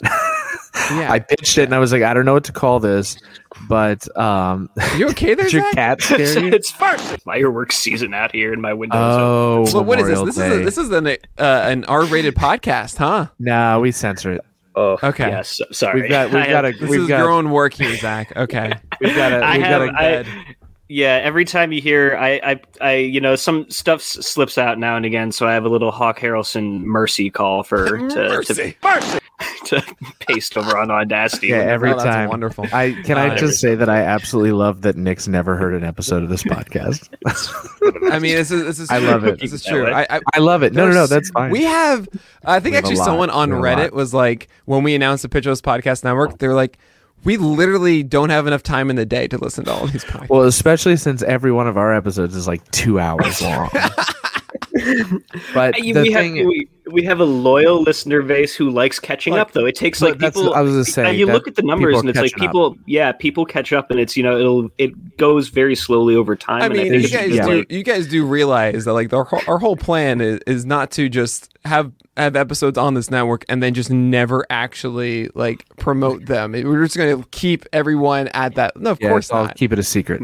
yeah, yeah. It, it's it's this is not the long term plan. Is, is not. Oh, we're in this for the for the end game, guys. This entire podcast has just been a scam, so I can just chat with people I like. to say, like, the way things have been going, Um, I could genuinely I'm, like give I'm less. happy of a- you a- finally a- understand. It's all about networking for you guys. Yeah, yeah, exactly. No, That's okay. what it let's, is. Let's, let's go back to the history of Pitcher List. This Yeah. is really fun for me. Um, yeah, we well, had, like- so yeah, yeah, keep going. There were some going, really major moments uh, for for me personally. I think that really helped Pitcher List. If if you could guess, I mean, I don't think you'd be able to, but if you can guess, kind of the biggest year of growth, like from previous year to the next. From 2014, I guess to 2019, obviously not 2020, but then comparing 2019 to 2021, what would you say that you can do in like in phases of like pitcher lists, uh, Pitcher GIFs to pitcher list, and pitcher list to 3.0 even you could say, then 3.0 to 4.0, 4, 5, 5, 6, right? What would you guess as like the the leap where we started to really you know take off? I I would say the not the mo not five to six, but four to five. Four to five. So in 2019. That's. Yeah. I was going to say from a Yeah. slightly from a more. I don't want to say like outsidery perspective because I'm I'm no longer an outsider, but as someone who came in quite quite a bit later, I want to Yeah. say it was around like 2018 is when I want to say So that would be it 4.0. first. Yeah, Yeah, Yeah, that was really popped. so into my Zach is correct because which is shocking to me because the site actually didn't really change much. The three Right, the yeah, 4.0 was remember is probably the least uh, significant like shift of what we did or something. It was the same site. We made like a very small change here and there, and then uh, we just added some more things. But what happened was 2017, Paul Sporer did me a massive solid and brought me onto RotoGraphs uh, and had me writing at the end of 2017. And then 2018 had me on for uh, the sleeper and the bust when Eno had just left. So Eno had just left, and this was their first pitcher discussion. And here I was talking about pitcher rankings. I had one of my favorite texts I've ever gotten in my life was my my friend Seth Walder, who was a counselor with me at, at Camp Becket, who now does uh, stat stuff, great stuff with uh, ESPN. Um, uh, Seth Walder got a text from a friend being like, "Dude, you listen to the latest Sleeper and the Bust? There's this guy Nick Pollack that sounds like he's replacing Eno, and he's fantastic." You know, and it's like said he's like, "Do you know that I know Nick? Like this is uh and that's that's the text and that from there you can actually even see like that's when we started getting like a jump in users.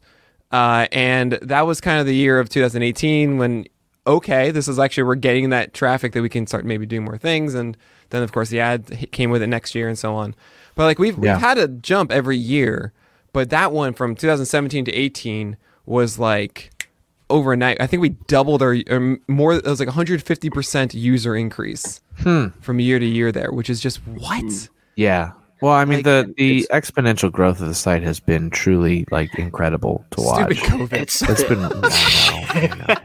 I mean, Really, really, that's the selfishly, I'm worst saying part that of because it. so many That's people have been through so much worse, it. and like we're still doing very well and all that kind of yeah. stuff. yeah, yeah, yeah. But man, yeah, that was. it's it's man this the whole i feel like the whole baseball world online has been has been growing exponentially over the past few Oh, years it's really it's really something and bef- so before that's that is a really i didn't know a lot of that stuff oop there goes my camera See ya, Um, bye. so All i didn't know a lot of that be stuff very upset that your camera went out. so um before we get into some of the more big picture baseball stuff i do have one one thing i want to ask you um Yeah. smaller scale baseball stuff so as you you went to brandeis as you said you pitched at brandeis um Sure which was which is a step above where i was at but i was also a, a d3 liberal arts school uh pitcher up at bard college in Oh yeah, the right, liberty right. League Where my and- mom went to college. Yes, yes, this, yeah. I think we we discussed this. So I just wanted to ask you, um, the as also as the you know the Cespedes Barbecue Boys will tell you, the D three baseball life is is something. Um, and you can take that as you will. So, do you have any uh, experiences, good, bad, hilarious, from that could only be like pitching at Brandeis College? You know, Oh that you want to share with us. I mean, there, there, there. Okay, I, I don't know. There, there. Uh, all these random memories are flowing back from this. There was, um, I mean, we had Pete Varney, who, like, if you if you're curious about this at all, Nelson Figueroa also went to Brandeis. He's like our hero, our champion. Um, and he was also, you know, under Pete Varney there, and he had some fantastic Pete Varney stories. Um, but Pete, uh, so definitely listen to that talking pitching episode uh, if you want more of this. But like, yeah, Pete Varney was uh, like a six edit foot out that plug for the giant- podcast. oh, Just yeah. edit that out in post. Thanks. No plug for that. uh, he um he he's a he's a big dude. I mean, he, if you want to think of like old school big guys, it's Pete Varney. You know, he would always talk like that. he would, like his tongue would be going around his lips all the time. It was just like, oh my. God. You're God, definitely I don't describing like a Tex Avery cartoon character. Yeah, there you go. I can just picture uh, a big plug of tobacco in like the so bottom the- right corner. of it. so so one of my one of my uh, one of my best friends on the team, uh, John McGrath, who actually was a writer for a moment. Um, I think back when it was Pitcher GIFs. Uh, he uh, he there was a game that was going to be like a bullpen day, but my coach never said it like that. So he said that John was going to pitch, like start that game, and before he said something, before before I talk to you, get a bucket. Because he expected him to puke because he was not going to be able to handle the anxiety of starting. and Oh it was oh just my like, yeah, God. all right, that, that- that's yeah, that that's the life of it. But I mean, I don't know. For me as a pitcher, it was it was kind of weird. I only threw six pitches my sophomore year. I didn't play my fr- my freshman year. I walked on my sophomore year. Uh, six pitches, all strikes. 0-2 guy hit a single, then 0-2 struck him out. Um, ended the game, and that was it. Uh, and then my junior year, I was one game away from setting the school record of most games played, uh, like pitched, like 23 out of 41 or something, which I didn't expect to do. I wanted to start. I was like, I've got the arsenal to start. This is great. And uh, so it, it was, it was, it was a ride. I remember my first day. I like we went on a trip and I earned a win and a and a uh, I think a win and a save or something like the d- first day. And I was like, this is amazing. This is the best. You know, I, I allowed a lead Not in the same game, right? Oh no, no, it was, we had two games that day. I was just, And I was I- sitting there like- like doing the math in my is head. Ben, I'm like, ben, Yeah, this yeah, is the D three win on the life. first the one, and I D gotta three save life is double headers on the weekends. Yeah. Every oh every weekend. Eight hours of there was one- baseball, baby. There was one game I came in when it was tied, and then uh, and then I blew it, and then I got the win because we came back, and I was like, "This is the best experience." I actually in that same game, actually, I think I was throwing at my peak, like literally the hardest pitch ball I think was there. I remember the the greatest pitch I ever threw on the inside corner is a one-one count, and it was a perfect two-seamer that bit right on the inside corner. Inside, it felt so good on my hand. I was like, "This must have been like 85 or something," which is like, "Oh my god," because I normally said like 79 and they called it a ball. and I remember my Zach Woolley, like he was my favorite catcher. I remember him catching it and like looking back with like the most disgust you could as a catcher. that was wonderful. I but I don't know. I mean, there wasn't really like the most crazy of things. It was just. You know, I, I remember I knew I wasn't gonna make it my senior year, and we weren't good at all, and it was just like, uh, I mean, so many so many cold days of thirty one degree weather in Massachusetts, and you couldn't wear like a jacket, and I didn't have like the Brandeis jacket or something. I didn't purchase that, you know, uh, and so like I I had to wear like a sweatshirt and that was it, you know, and like it was not warm enough. And then finally I got the Brandeis jacket and it arrived with two games left in the season. So it's May and it's like 75 degrees out. I'm like, I don't care. I'm wearing the Brandeis jacket, you know, for two games. Ugh. But yeah, I mean, it, it was, it was a fun time. It was, you know, I, I had great teammates and everything. And it's just, uh, yeah, it wasn't everything that I thought it would be, but you know, I'm glad I saw it out, you know? Yeah, yeah. Well, so I so we uh we want to ask we want to get to some more baseball related questions. Um and the one question we ask all of our guests and I want to ask you is what is it about baseball that you love? Why why baseball? There's a lot of sports out there that you could be a fan of uh but you love baseball. What is it specifically about that sport that really draws you in? So, so there's two things. Um, there's one answer as to why psychologically as a kid I, I loved it, Oh, and the other please, is actually yeah. the sport itself. And the sport itself is like the if you once you understand the the battle between the the skill of a pitcher and the skill of a hitter, it's just a beautiful thing. Uh, like they're trying to do a specific thing. They're trying to they're battling themselves at times before they even battle the, the, the hitter. And the hitters are trying to play to their strengths and there's moments of just it's constant challenges and achievements and failures.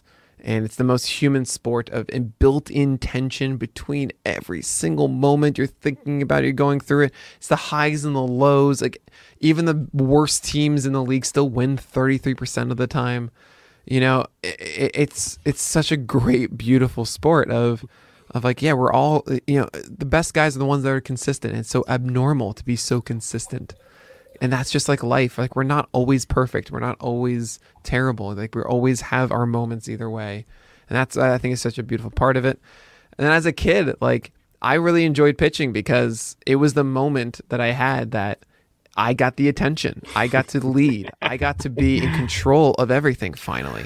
That's you know, so I got funny. to be able to say like the Yeah. ball's in my hand, and if we win or lose, they will know that it like if we win, like I did that. You know, I got that attention as a kid, and I wanted it. I was, I, I just, I needed that. It's so And funny that I love you it. like that. That's because that Yeah. that takes a special type of kid. I my my son is um, my oldest son is ten, and he was doing kid pitch for the first time this year, and he was learning pitching. We he never really got to pitch in a game because he was still kind of working on it, but.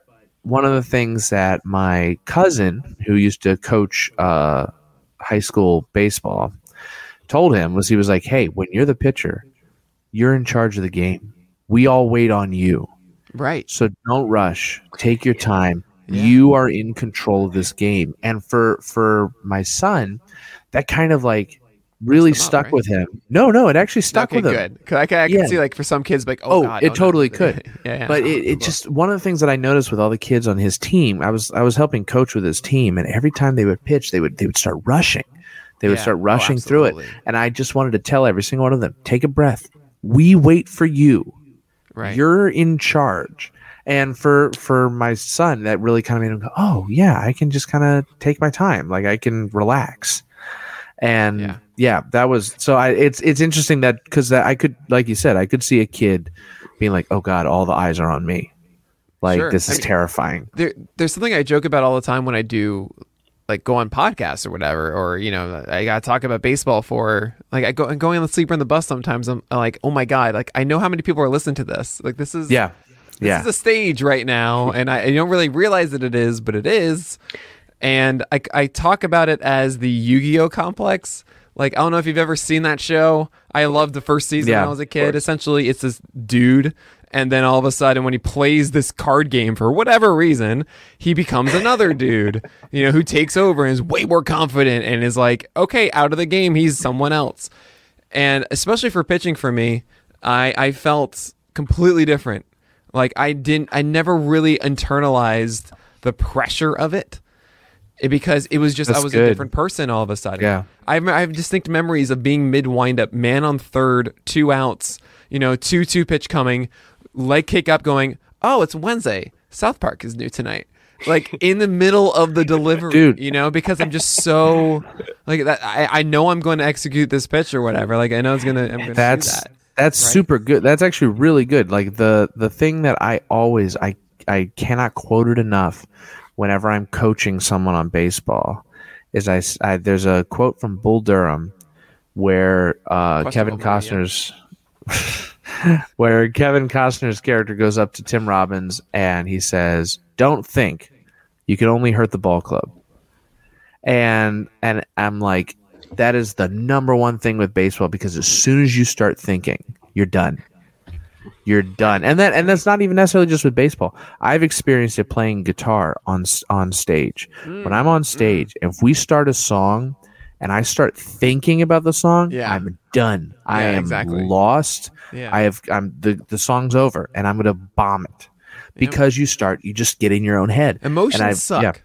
Emotions Yes. mess you up. Emotions Yes, are they do. there. Like initially, we needed the help. Now we're smart enough to know that we don't need the help, and they just Yeah. mess us up so so often. So the more that we Yeah. can internalize them, how they're affecting us, the hopefully the better we can block it out.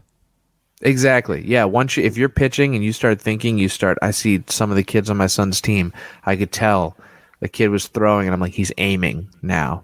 Oh he's yeah. not throwing. He's aiming, and he's Yep. and he's all over the place. He can't figure it out, and it's because he's thinking. so so I was I was a travel baseball coach for a second, uh, for a year. Oh, that's right. I remember that. Yeah. and uh, I kind of fell into as a basketball coach. Parents loved like us coaching their kids, and they wanted us to coach their uh, their travel baseball team. This is with a, a friend of mine that got me into coaching in the first place. And then about a month into coaching, he left.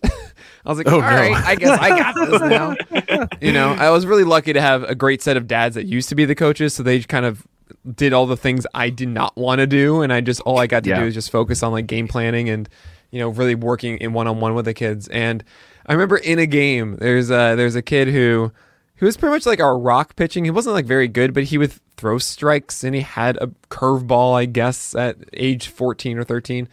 Uh, and I there was a there was a moment he had just walked a batter and then he got the 2-0 and the next guy. And I was like, this is not right.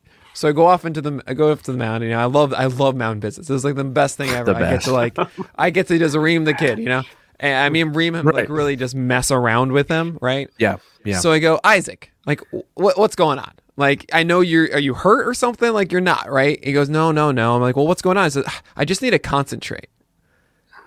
You just need to concentrate. Like, yeah, I just need to concentrate. Hey, Jeremy is his, is his best friend. Jeremy, tell, tell him how to concentrate. Hey, Isaac, concentrate. Okay, oh, Jeremy, all right, I'll concentrate.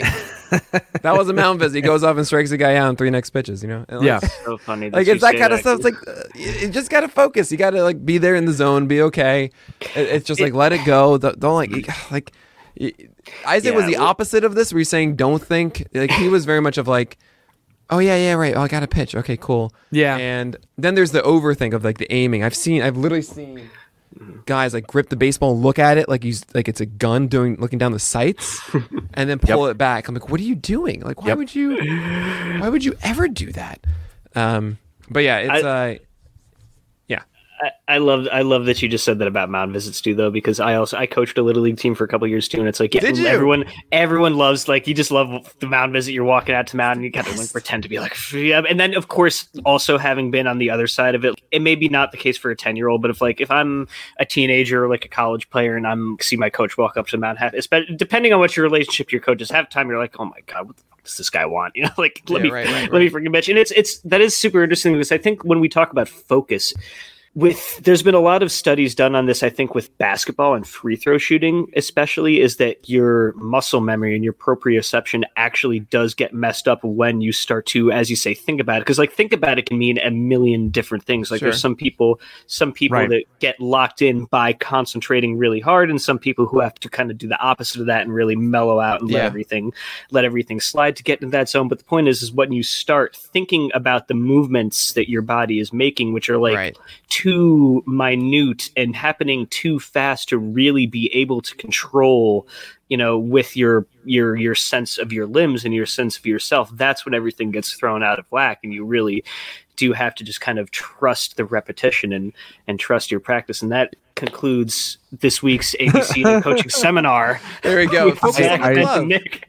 Focus Yeah. on the Focus on glove, the glove. say, right? You're not Um, focusing on the I- body. I, I, also did love though your answer to to why baseball and also why pitching too though because I think it's so it's it is natural. I can see some kids might have that like oh my god no like you know too much attention type thing, but I think it's so. I remember having a very similar. I was a catcher up until high school th- for I Catchers think similar for I think similar reasons because it was sort of like oh like I get to be involved in every single play. Hell yeah, like Right. sign me up. But at the same time, one of the things that I also love about baseball that I think is unique about baseball and to pitching especially is that in no other sporting context for the most part, unless you're like a center in basketball who goes up and bricks 15 free throws, there's nothing else in sports quite like the pitcher. Whereas, where if you are on, everyone knows how good you are, and if you suck, everyone knows just how bad you are. Because like even I I follow soccer. I watch a decent amount of soccer, but if I'm at a soccer game, unless I'm like watching the left back the entire time, they could be having the worst game of their entire life, and I would probably never know. You don't have to know anything about baseball to show up, and if the pitcher gets shelled, you're like, "Ooh, they're not. They're bad. They're not doing their job, are they?" You know. Yeah, and it makes it really hard Uh, when you actually know they're good, but they just had bad results, and then you have Yep. everybody You telling you how bad they are. explain to like, someone, like, no, not." Yeah. I will say with mound visits, a question that I desperately want to ask like every major league pitcher ever. And maybe, you know, knock on wood, one day we'll have a major league baseball pitcher Yeah, on this podcast.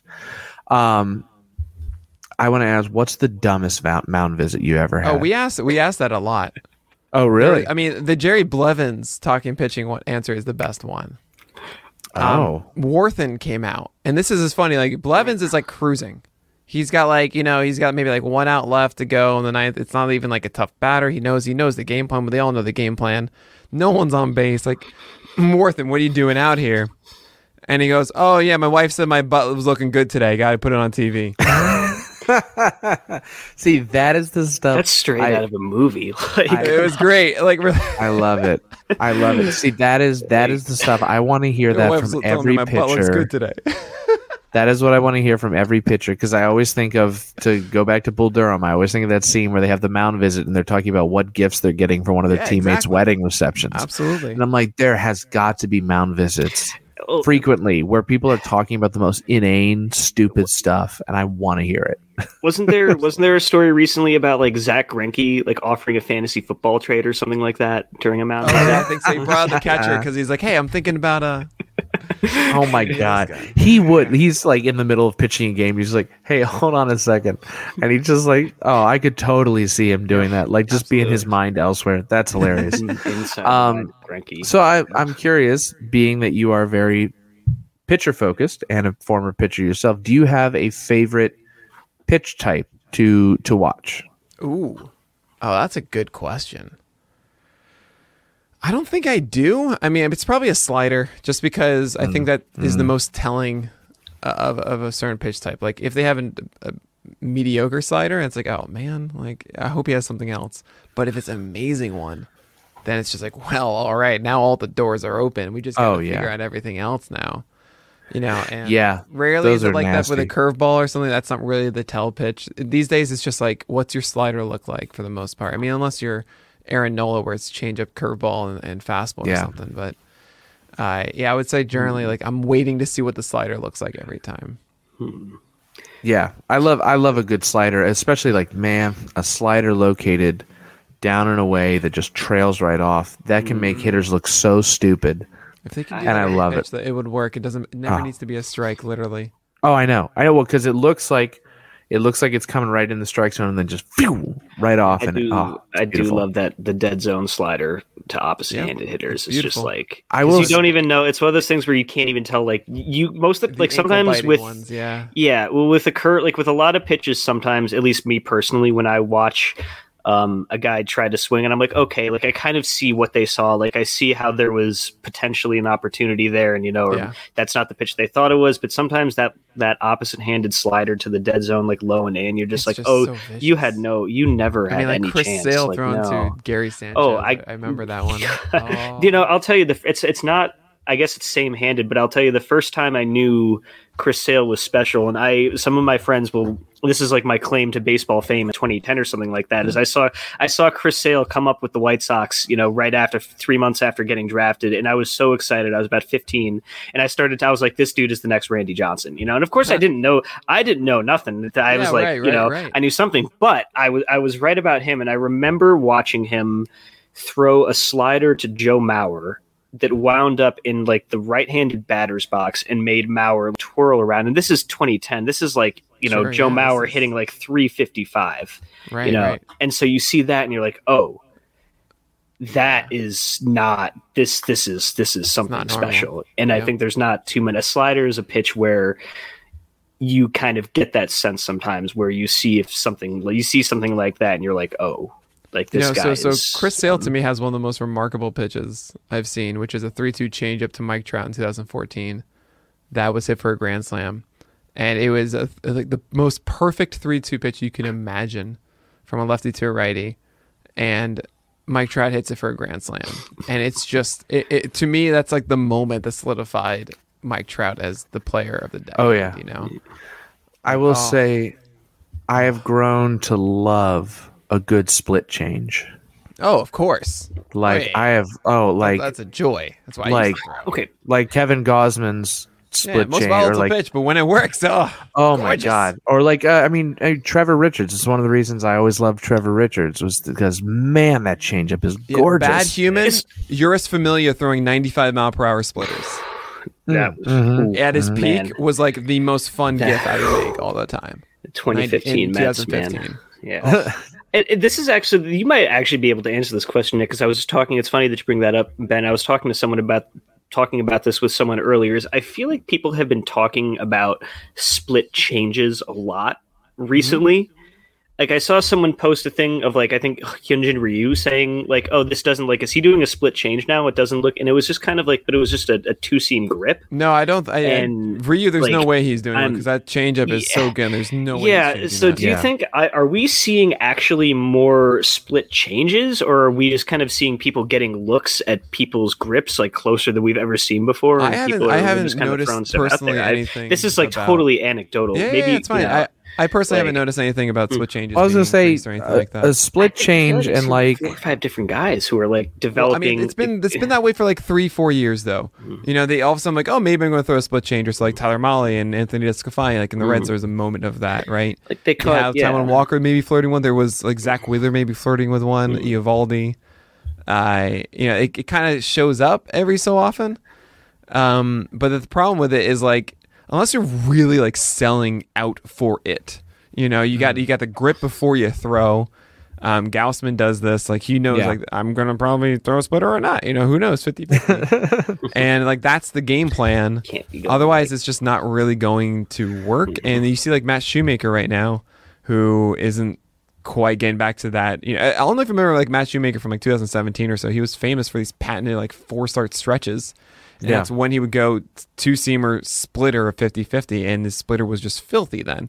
But it's just, you know, he keeps trying to fight it and he can't quite- quite get there. And well yeah, it just and doesn't work. also correct me if I'm wrong, but a split change and your traditional like say a circle change, they move differently, right? Oh, I mean, like the split change kind of cuts back. Uh, Split arms change is, or is vertical arm more side. so, uh, and the Right. two seam change acts like a two seam, or just more aggressive. Right. The the circle. Yeah, the regular change it just kind of it drops a little bit, maybe. Uh, I mean, but if you want to think like split change versus splitter, uh, Yeah. it's it's it, they're pretty similar, honestly. Uh, I don't really see too much of a difference. In some ways, a splitter you're a little bit more off the ball. I think actually no, I'm sorry, you're more like deep in the webbing of it. Um, and then like a split change, you have more of your like your side of your thumb and your ring finger on it. Uh, Yeah. but it's it's you know like more independent with just a traditional splitter, so that's why it's a little bit harder than the split change. But I mean, there really isn't too much of a difference. I used to throw one; it was fun. It was a good time. So- my hands weren't big enough. it seems like I a hard had a ball. to throw. I just had my, my the ball between my fingers all day. Just get that. That's just what. It, yeah. Um, I want to I want to keep moving forward because I do want to be respectful of your time. I don't want you to be Oh, stuck that's very up all kind of night. This Um, wonderful. um, but I, there are a couple other baseball questions I want to ask before we kind of like pivot to the more random stuff. But I want to ask uh, a three parter. Mhm. How many ballparks have you been to? Too few. Do you have a favorite among them? What is your favorite among them? And when you go to the ballpark, what is your? Do you have something like you always got to get at the ballpark? Whether it's Okay. like I'm always a hot dog guy or something specific. The first two are wasted for me because I, I've been to Old Yankee Stadium, New Yankee Stadium, Shea Stadium, Citi Field, and Coors Field. You Okay. didn't go to Fenway when you were up in I, I because Brune's? I the thing is with, with Fenway, I was playing baseball, so I didn't really have too many opportunities Yeah, in the fair. spring. And then I would arrive when it's like September, and those things were always sold out and everything. Yeah. I, I, Sure. Yeah. I didn't have the money to do that.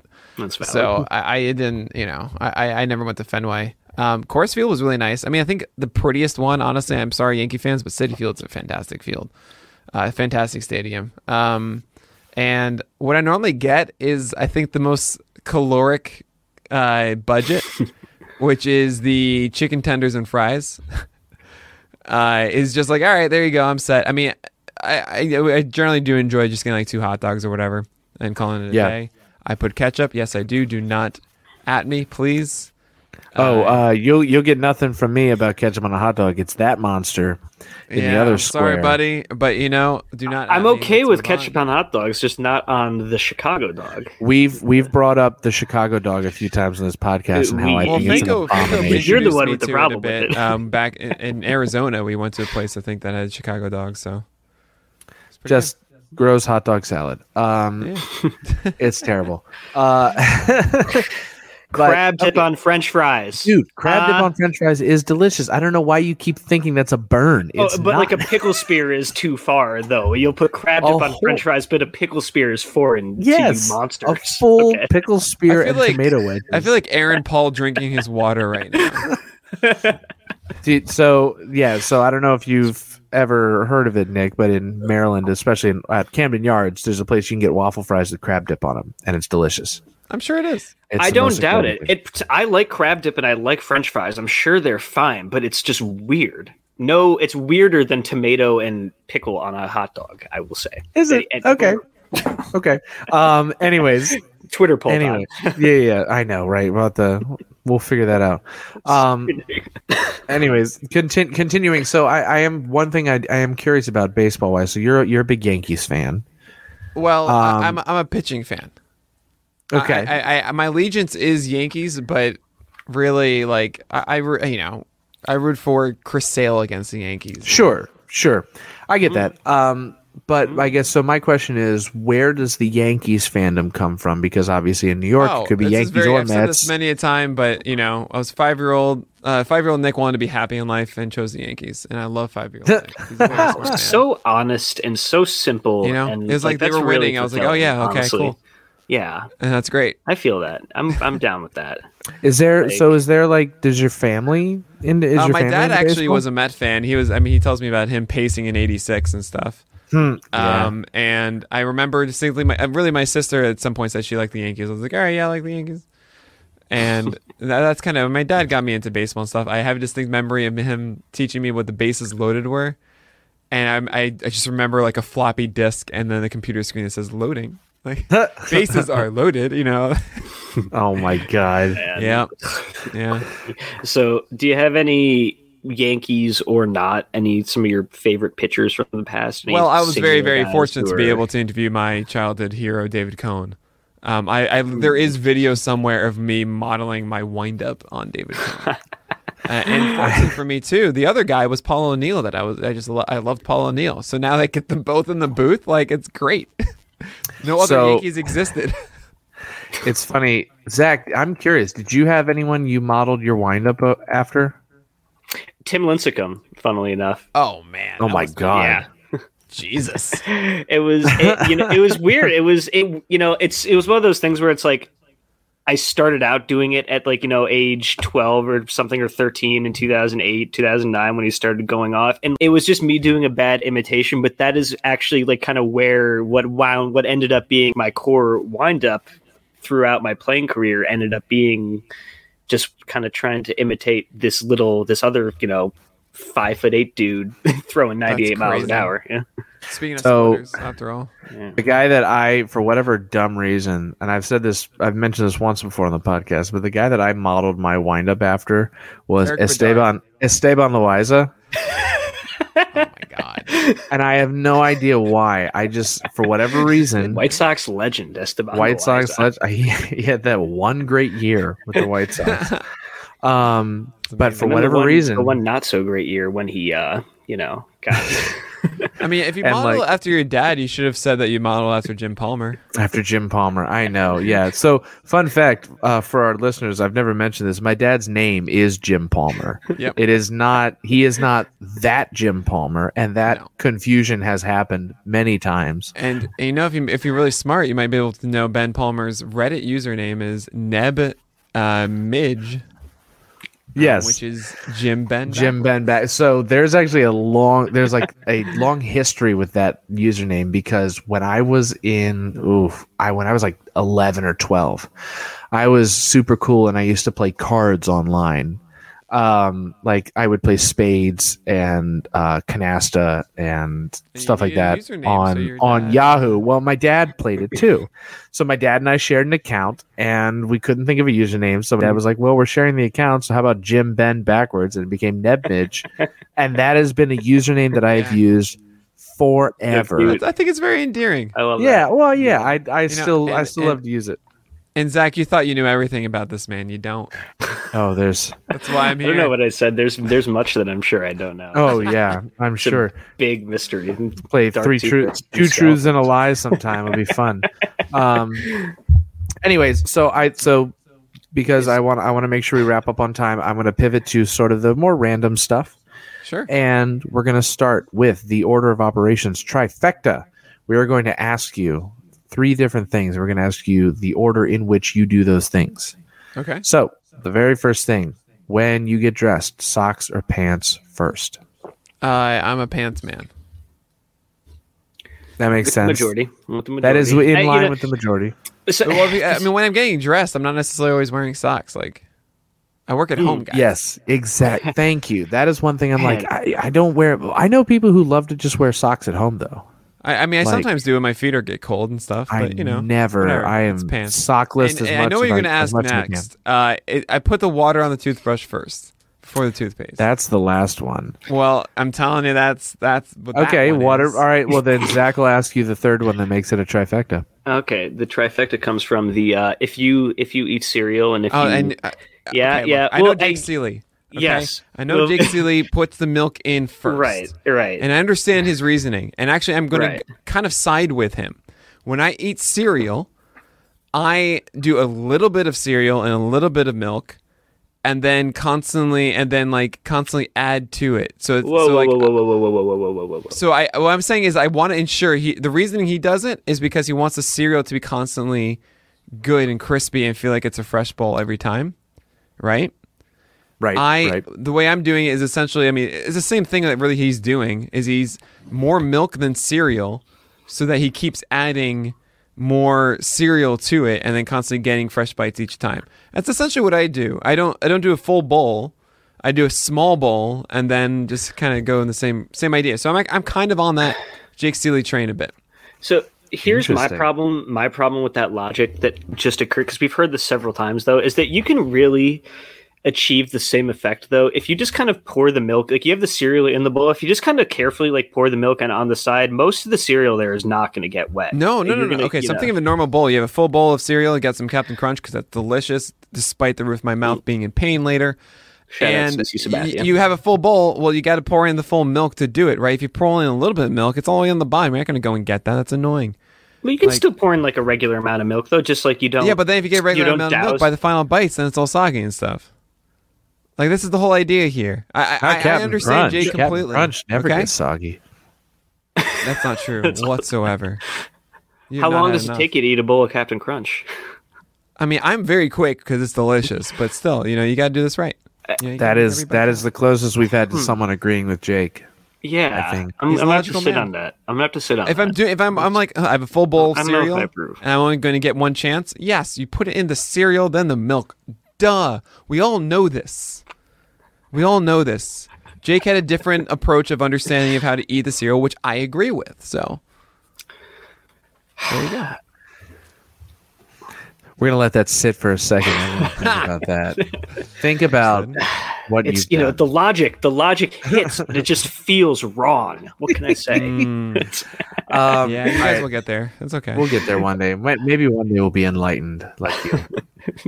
I'm um, texting Jake right after yeah, this. good. I finally got to his honor. tell him to get ready for the supercut we're gonna that i'm I was gonna gonna say, ready for so, our best of episode we only re- we only really got- wrong we only really got an hour with him, and there's so much more I wanted to talk with him about. I know. we'll I have to felt have kind him of bad that I gave you no, no, no, Celie no. for It's, PitchCon for that reason.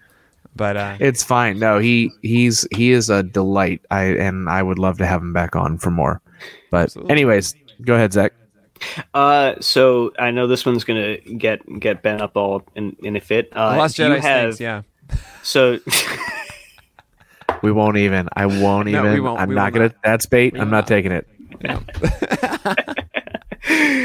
do you nick Pollack have any favorite or least favorite baseball movies Well, I think my favorite movie is Trouble with the Curve. And uh, You keep baiting me. I'm not gonna do it. I'm well, okay, I meant what I said about Last Jedi. I did not at all about uh, about Trouble with the Curve. You're not I do flawless, think, and I mentioned it earlier. I do think that Bull Durham is overrated because I I just saw this movie in the past year for the first time, and uh, during quarantine. I didn't realize I, I was going into it thinking like this is a true baseball film. Everyone's like baseball. This is the best baseball mm. film, and mm. I do understand they have those really good moments on the mound, as you mentioned. And there's a lot of this kind of like this is what it's like inside the game bits, yes, but it feels like it's second fiddle to the real story, which is like, are the characters going to have sex with Susan Sarandon or not? Oh, And it's about so much more than that. and that's no but that's really like the story of the film and it's annoying. And like i was like what? That's i don't want that to be this film. I thought this was just going to be eh, like why It- is. that the thing about this? I really So- want to just focus only on the relationship between tim robbins and kevin If Costner, you man. if you if you want to, so I've quoted Chris Towers before on this podcast, but one of the things he said that always stuck with me is the best baseball movies aren't about baseball. yeah sugar and- yes And Talked about so, that, yeah. yes, we've talked. Yes, It's just like sugar. so over this Oh my god, no, no, no, no. Yeah, sugar. But- great. We Yeah, get it. But the thing with Bull Durham, to me, Bull Durham is a movie about insecurity. Like it's it's about it's about people who have feel like they have to put on an act uh, for the rest of the world, and why it's so important to drop that act because that's that's what Susan Sarandon's character is. She's incredibly insecure with herself, and to deal with that insecurity, and to kind of fill this this void in her life she and she finds these baseball players and she shows off how thoughtful and intelligent So- well read she is So here's the thing I want to mention about this. I'm not disagreeing with what you're saying. I think that's actually Bill Bull Durham on its own. Like it's a good movie. It is. I to me, I want I wanted a baseball movie. I wanted really like I hmm. thought this was gonna be like baseball. You know, i got you and okay it wasn't. It wasn't. And I, I'm not necessarily I'm not disagreeing with what you're saying at all about it. That's just not what I wanted. I wanted to like give me that like real like I love baseball and like I'm getting all of my fill here with it. And I felt like I did. that's what moneyball's for and that's exactly what I was gonna say. Yeah. Moneyball's the best. Moneyball's Moneyball great. I is love the pure. uh, Just going back to another food analogy, that is the pure candy of of of the the baseball films. It's, it's just amazing. Oh yeah. Oh God, we, it's we, so we- good. we had such a. I think our conversation with DJ last week about this went along pretty similar lines. He said, "Was it about Bull Durham where he said that he thought it was manipulative?" Which was like Yeah, super he- Oh, he- fascinating, like, he like was- emo- yeah. And I, so I had a very, my thoughts are really, really similar as far as like what constitute a baseball movie. I think personally, the perfect medium, in spite of, I said this the exact same thing last week, in spite of how some of it has not aged very well in some ways, like Major League is the Major sweet League- spot. Is really the sweet spot between like a ba- a movie that's about other things, but is really a baseball movie at core, and that's the thing about Bull Durham and uh, Field of Dreams is another big one for me that like I'm really not a fan of because it feels like it's like it's I don't know. I always had difficulty seeing everyone's like, oh, it's a baseball movie, you know, you should love this, right? But I always kind of saw it as like kind of a dumb it's a film that has romantic baseball drama, involved, you know, exactly. And I didn't Uh, think it was yeah. just never thought Well, it was super super compelling. Well, a But league of their own is all- another. A league of their own is another Zach, good one. That's you. very. I'm glad we've talked about this. You know, Zach Zach understands. I guess. And we could get in a league of their see. I haven't watched a league of their own recently enough to like put that in conversation necessarily Mm. enough, but I think I don't know that story also kind of deviates from your standard baseball fair enough Sure. from it to be kind of almost in a league of its own. But Oh, there it is. There Hey, well, hey, Love we can all just agree that sugar is that sugar is great and everyone should watch it. Yeah, it really That's is. Uh, we've mentioned sugar like five times on this podcast. like if you haven't watched it yet, a watch it already. great You haven't film. seen it yet, have you, Zach? I have not. No, it's only You I watched see like it. an hour of it It's week in a randomly. row. It was on HBO, and I was just at home Hmm. like once, so good. and I was like, "What? This is It's a- great." Brilliant film. Um, Yeah. yeah. Anyways, um, so I already know. I, we we asked this to everybody, and I already know uh, the answer for you, Okay, but I'm going to ask it. Yeah. Wow. You ever seen a ghost or anything in your life that you couldn't explain? I have a follow up because I know what you're going to say, but No. we legit got a real ghost story last it was week. I want so good. know. It was so good. Dude, I'm CJ gave us a got that. legit, real ghost story. I had a moment. I had a moment two days ago when I, I- you know, I had my pants. Like, there's a pair of jeans that sometimes, like, when you wear jeans, you don't want to like. It's not you wear them once and you put them in the laundry. Sometimes, sometimes, yeah, a couple days, whatever. I'm gonna wear these jeans again. So I had it on the floor, and I woke up and they were wet. And I was like, how? Like inside the pant leg was wet, and like, how Yeah. were these wet? There's literally no uh, like going through everything. Like, no, they weren't. They were dry. I, I, I like a full on detective story, and then I realized that it had rained, and the new AC unit I installed that was dripping in in a way that I could not see it, but it led straight to the pant leg, That's and great. it felt like a ghost moment. But then I realized, oh yeah, of course there's no ghosts. So That's that's fine. That's fine. there it is. Um, what a wonderful story, Nick. I know. Thank you. We just gotta start So- chalking more stuff up to ghosts, though. Like, if you would just not investigated, honestly, would have been a great story. It's Would've like, yeah, great. Ghost pissed in my pants last night. Dude. Like, you know, just leave it there. Okay, I wasn't gonna go that far, ghost. but you know, it's fine. dude the I DJ story was great and um we've had a we've had a handful of like really good ghost stories that were fun um but I want to follow this up with a question I thought of that I want to start asking now Yeah. have you ever almost died you ever had a near death experience Zach thinks it's hilarious That. No, I just looked up and saw that on the notes for the very first time. Just I kind thought of it today and I was like I want to ask this question to more people Like, you ever had a near death experience I feel like I have. Um, like I, I remember being in, in like Paris or something like that, and I'm so used to New York where you're on the curb, but you like you just take a step off the curb, yeah you know. And I remember once stepping off the curb as we're about to like go to and, like my I think my sister like pulling me back as like a bus like went right after, you know, oh something man along those lines. Uh, that that I comes to mind right away. Um, I I mean, otherwise, not really. I haven't, you know, really put myself in that situation a lot. There, there has been like maybe one or two like hairy moments in my life, uh, where I'm, you know, very fortunate and like, you know, it, it, it wound out okay and everything like that. I didn't Yeah. really feel like my life was truly threatened in those. Uh, but yeah, I mean, not not really. It's not like you know, I'm fine. Everything is okay. I, I'm still. I, I like to believe every so often in quantum immortality, uh, which I don't know if you guys are familiar with that. Was essentially the idea that there are infinite universes, and in, in one of those, your spirit always lives, or like your instance of where Yeah. you are living is the one that you always experience whenever you have a life or death situation. Uh, so obviously, I'm in the timeline where you know I've avoided them, but I'm kind of thinking like, oh yeah, I haven't had many forks up to now, is what I'm trying to get at. Yeah, yeah, yeah, I got you. I got stuff. you. Hmm. No, it's That's that's it's a rough. fa- it's a fascinating theory. Uh, I mean, there's no, it's just, it's you know, it's like whatever. dude i speaking of quantum stuff like when you get on that level when you get to the like super super super micro level Yeah, we're past the are- electron clouds and stuff. things sure. are so freaking wild Well, I mean, Like the- it's it's it's we're in this weird moment of if you think about it, just like the life universe and everything, we are in the middle.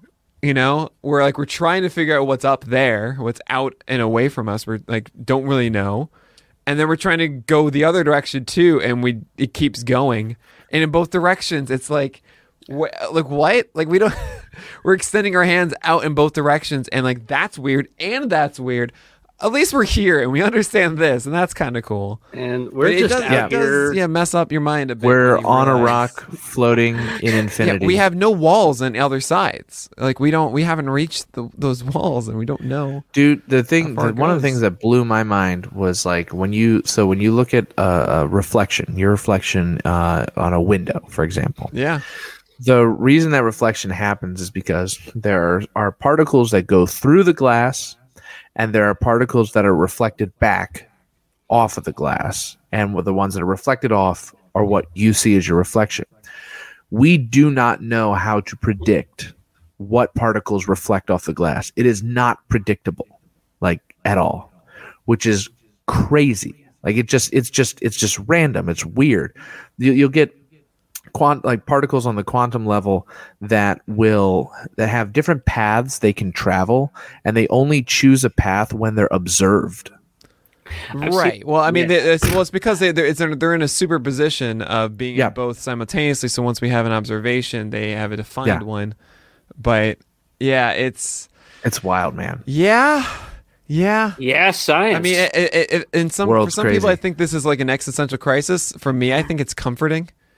yeah Like, oh absolutely You know that it's just we ha- we make these assumptions about our li- lives that once we actually start looking at it, we realize how little we know. Which means like, oh, those assumptions are probably Huh. terrible and Yeah. wrong. Yeah. and comfort correct. in the So- ultimate like meaninglessness of all of our human design structures. So I let, guess. let's let's talk about slider usage from last night, huh? anyways uh dude i could i could talk about like the meaning of life and stuff for god forever um but anyways Like, quantum physics. Yeah, we gotta get moving. So, um, yeah.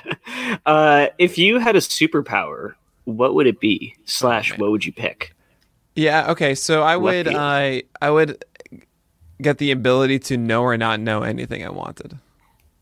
Mm. Omnipotence, or Well, not? no yeah, no selective omnipotence selectively and to not Huh. know or not know and both are it's uh, very important to have both abilities But would you think Because about the things you would want to know? well if i didn't want to know it then i can elect not to know it Right, like I don't want to know the answer to this question. I don't want to know Right. what's going to happen here. i That could kind i of could a- re-experience my favorite things i could uh you know like Oh, okay, listening I to your favorite album saying, for the first time again Hmm. okay. Mm, um, yeah, Yeah, yeah, yeah. No, or now you know playing breath of the wild again i want to i want to do that uh but also there are a lot of things that we spend a lot of our time trying to know and learn and gain knowledge that i could spend towards other things then you know Uh, that is a great answer. I love that answer. Hmm. That's fun. We got a I couple. like we got that. some a really good ones on and that the question. best best part of it is that there's nothing like abnormal about me that is apparent. Right, you know? right. It's a secret superpower. Yeah, it's not even like if I'm flying, then they have to see me fly or something. You That's know, I great. can't get caught in the act. Like, Huh? Until yeah, you ask I like someone that a like lot. how their dinner was last night, and they're like, "Yeah, it was good." Wait, how'd you know? no, no, it wasn't. no, it wasn't. You're lying. Um, so, a couple questions I want to ask before we get to the final thing, the full count. Um, what is an important lesson, or the most important lesson that you've learned about writing? Oh man. Um, specifically writing, not like baseball. So, well, I'd like to kind of double question on this. What is an, an important lesson you've learned about writing, and what's an important lesson you've learned about baseball analysis? You can go for both or Okay, either one. So, so with writing, it's uh, it bothers me every single time. Like I was just watching The Boys, and there was a scene where the deep is looking at like the blank page, be like uh, deeper the memoir, and then it's like a it's like a blinking cursor, and Yeah, that bothers yeah. me because what you should be doing in your writing is you're literally writing the thing you want to write. It doesn't matter the order of it. It doesn't matter the intro, the outro, whatever. Whatever the thing is that you know that you have like in your head now, just write that. Just write that thing. And then like everything else will fall into place. But just start that process writing the thing you know. yeah, Um, so when I do the roundup and stuff, uh, I find myself like, okay, like to get started, I'm just like, which ones can I knock out easily, quickly, and just get myself going in that flow. So that's Mm-hmm. uh, that's I'd say the biggest thing that I learned about writing that I wish I knew when I was younger, because my God, That's a good one. You know, like so many essays, I started too late. just because, yeah, just uh, get started, and you can figure out the order later. yeah, you don't, have to go do beginning intro to end. Yeah, yeah, just, Yep. just write the thing that you know you want to write. that's great What was the- advice. what was the second part? I was saying, uh, what's an important lesson you've learned about baseball analysis? Um, is that you have to be humble and show humility, like over the top. Let other people tell you that you are right, as opposed to letting people tell you you're wrong. Like just Yeah, don't you know don't don't have an ego. Like it's fun. Make it fun. Make it. I you know say the things that you believe in and whatever, and that's cool. But like, don't say like this is right. I, it has to be this. I know this. Blah blah blah. You know, there are a lot of people in the fantasy baseball industry that could learn could use to learn that lesson. Like it's just it's I I can't I cannot say it enough. We are playing fake baseball. Yeah, and It is victory laps are not- dumb. Have And fun. I, want to give them all the time. I want to take Yeah. them all the time. But I, I remember actually it's in fun, games, yeah. like I remember watching a game. Sandy Alcantara is like cruising through five innings, and all I wanted to do as a tweet was like, "Is just Sandy Alcantara." Period. And then literally, like I said, you know what, Nick? Don't do this. Just don't do that tweet. Five minutes later, he allows like two home runs or something. You know, and it's just see, just don't do it. Just don't Yeah. take the victory laps. People will tell you about your victory laps. Don't take them yourself. Is- So I just want to ask one thing on top of that because I totally agree with you about like victory laps and just like don't be don't be a dick in general and come off that way. But also like a large part of the fun of this at the same time is the challenge of like looking at this data and trying to have some kind of predictive analysis where you can say like I enjoy the challenge. I think this guy is going to be good for this Sure. reason or that reason or that reason. So how would you go about? Would you say like Just celebrating your successes, but Just- like just in that you don't need to healthy celebrate. Just way? go off you know, and do like, it. If you if you are successful, people will celebrate listening to you. Yeah. telling you that. You know, That's so that's something that I've also had to Just so do- the, the, they'll keep reading and listening and like you know going to your stuff. yeah. That's the that's the They- yes. obvious answer Yeah. of like you. That's your celebration. You know, they're gonna come they back. they will they will tell you because that's something that so like last week I decided I would start using the method that I outlined in a streaming pitcher article to start uh, tweeting out a guy I think you should stream today, and it worked really well for the first guy. And I was like, oh, all right, I'll try for the next guy, and it worked really well again, and it worked like really well for like I don't know five days in a row, and part of me was kind of like part of me wanted to be like, you know, tally them up and be like, yeah, look how good, look how well I did. And I was like, no, don't, don't do that. There is no reason to do that because the next guy you pick, you're going to bomb. right. And, and instead I then had like three or four different people on Twitter say, Hey, these are really great. Can you, you who do you think you should, I should start tomorrow?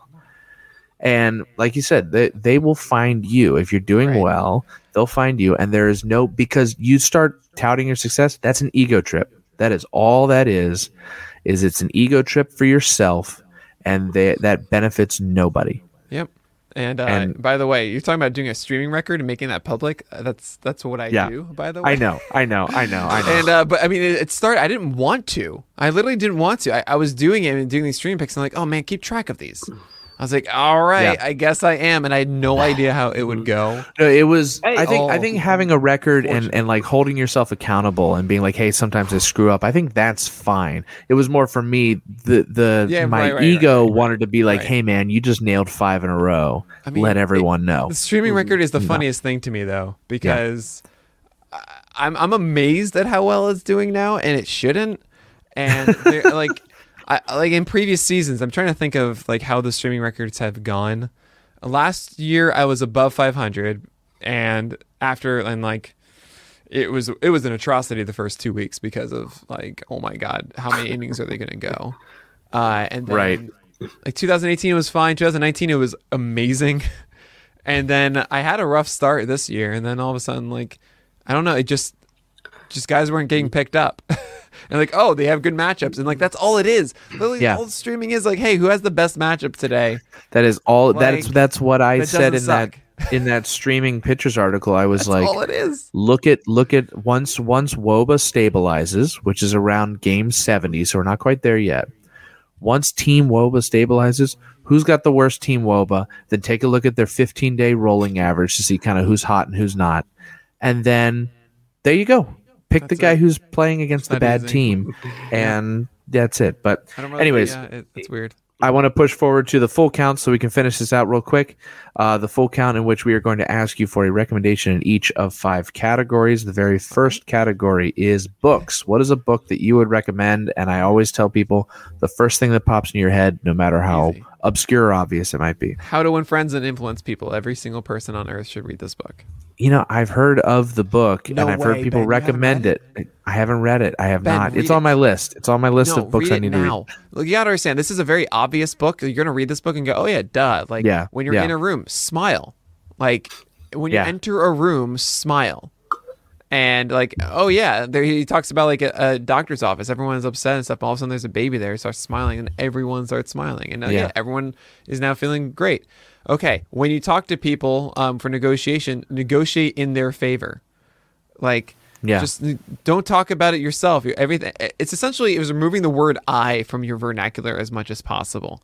Talk about the other person, and and genuinely have interest in it. Because if you talk about their benefits, how they would benefit from this thing, then you'll benefit too, right? And Yeah. Showcase that you're Yeah. not just it's not me versus you. It's like hey, let's, let's, let's like together we can figure this out.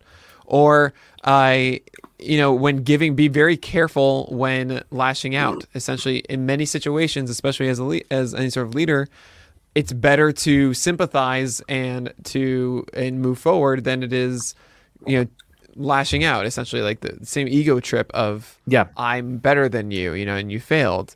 Like Abraham Lincoln writing a scathing letter to a general that lost an important fort in the Civil War, throwing that in the fire and writing a second one. It's about okay, okay, I understand Yeah. this happened. We need you over here, so on and so forth, right? I there's so many little things in that book that I cannot express. Just need reminders for everybody. Yeah. And if you can just remember one of these, and you'll find yourself in these situations that you think, oh, right. Okay, just just do that thing, and you'll be happier as you. It is. It is definitely on my list. I, I definitely plan on reading what's it what's soon. the first thing on the list right now? Well, I'm currently reading a book about adult attachment theory that is blowing Put my it down. mind right now. How to win friends and influence people. I'll get there. I'll get there. I promise. It was written in the 1930s. I was gonna say, like, it's an it's older- still incredible. Yeah. Okay.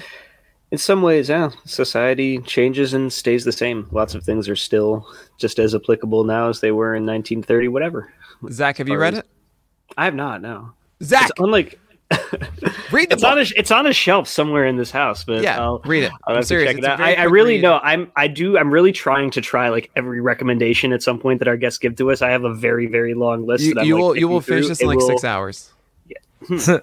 It's that short. Okay, bet, bet, bet. So, um, recommendation number two then is food. Can be like ingredient, restaurant, dish, whatever makes your taste buds go ooh. My favorite or like a recommendation.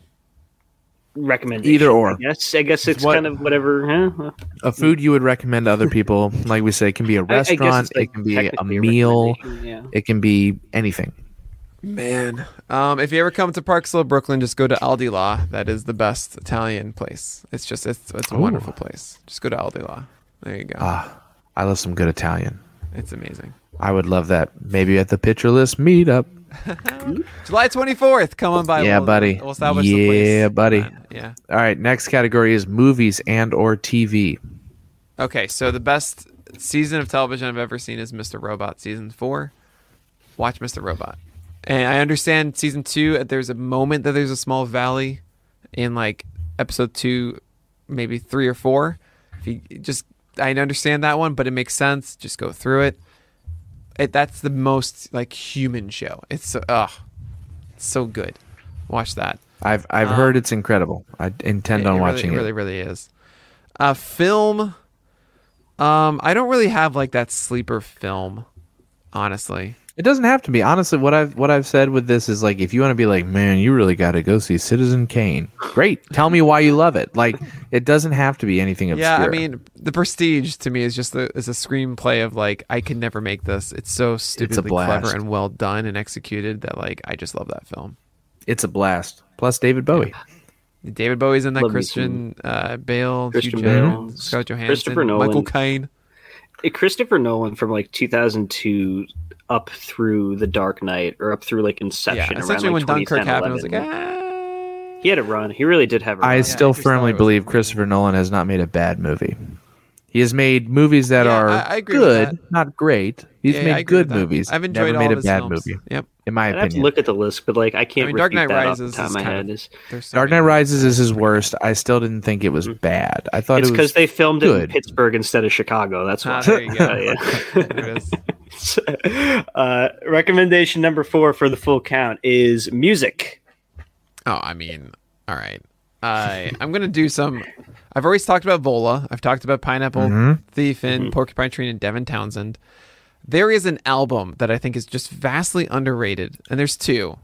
If you want it more on the progressive metal side, it's Chaos Bay's Vasilisa, which came out in 2015. I consider it like a masterpiece of an album. I just think it's exactly my pop tendencies and songwriting and like heaviness.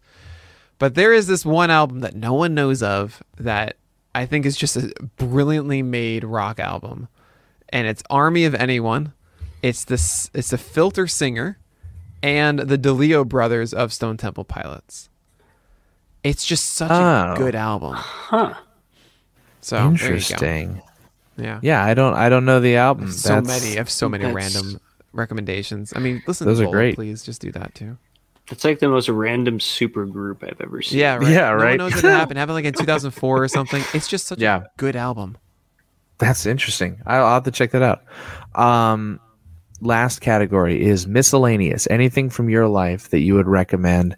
This can be a practice, a gadget, a location, a person, a anything. Literally anything from your life that you would recommend to other people. And like with all of these, the first thing that pops in your head, that's the one I want to hear.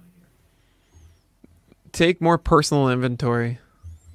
Yeah, it's great. Uh, Tell me more about it. I mean, more of just, you know, having those conversations constantly about what do you want, what what are you able to achieve, why are you not able to achieve it. Ask those questions constantly. You know, it, it's it's very easy for us to get ro- you know wrapped into something and think like we don't have options. And the more that we can kind of, you know, recognize like if I don't do this, what would happen? you know, really come down and say, look, like, what do I want to achieve? What can I do? What are the things available to us? And ask those questions because we, I think we avoided a lot. And I've had so many conversations with people where they just have not thought about it. And to me, it's just like, how can you, you're doing yourself a disservice if you don't. Just sit Yeah. down and think about it. Just, just really go through all the things that are available to you and really understand that whatever position you're in now, whatever you're doing, that's not necessarily what you have to be doing. You know, you can just get up and go. That's uh, that's often an opportunity too. I mean, obviously, everyone's situations is different, and I have, I'm very privileged with my life to be able to say like, oh, hey, I don't have so much burden and all that kind of stuff. But really, really understand like what do you want to do, uh, and I think we all, you know, uh, don't give ourselves enough credit about our capabilities and how we can overcome things that are in the way. That's that's great. That's really great advice. I am a huge, huge believer in thought inquiry, like like asking yourself questions about about your thoughts, and I think that's kind of similar to like taking a personal inventory. To the things that you kind of take for granted. I have this thought, then you sit down and there's this great author. Her name's Byron Katie. She has this book called The Work, and uh, she well, that's not the end of the book, but she has a thing called the work where she says you ask four questions about just about every single thought. Is this thought true? Do I absolutely know it's true? How does this thought make me feel if it is true? And how do I feel without the thought? Sure. And dude, that will change yeah. your perspective on things because you you think like, you know, I- I'll sit there and I'll be I'll be mad at my my dog. My my dog has to go to the bathroom. It's raining outside, and I'm and I'm angry that she's you know she has to go. And I sit there and say, what is this thought that I'm having? My dog shouldn't have to go to the bathroom. Is that true? No, that's Yeah, right, stupid. right. Of course not. Immediately, it just it's as, as Yeah. soon as you start asking some of these questions, some of these thoughts seem Yeah. it- it can absurd. be- It can be boiled down to one that I do often, which is why am I feeling this emotion? Yeah. I have this Absolutely. emotion. Why am I feeling it? Is Mhm. it justified?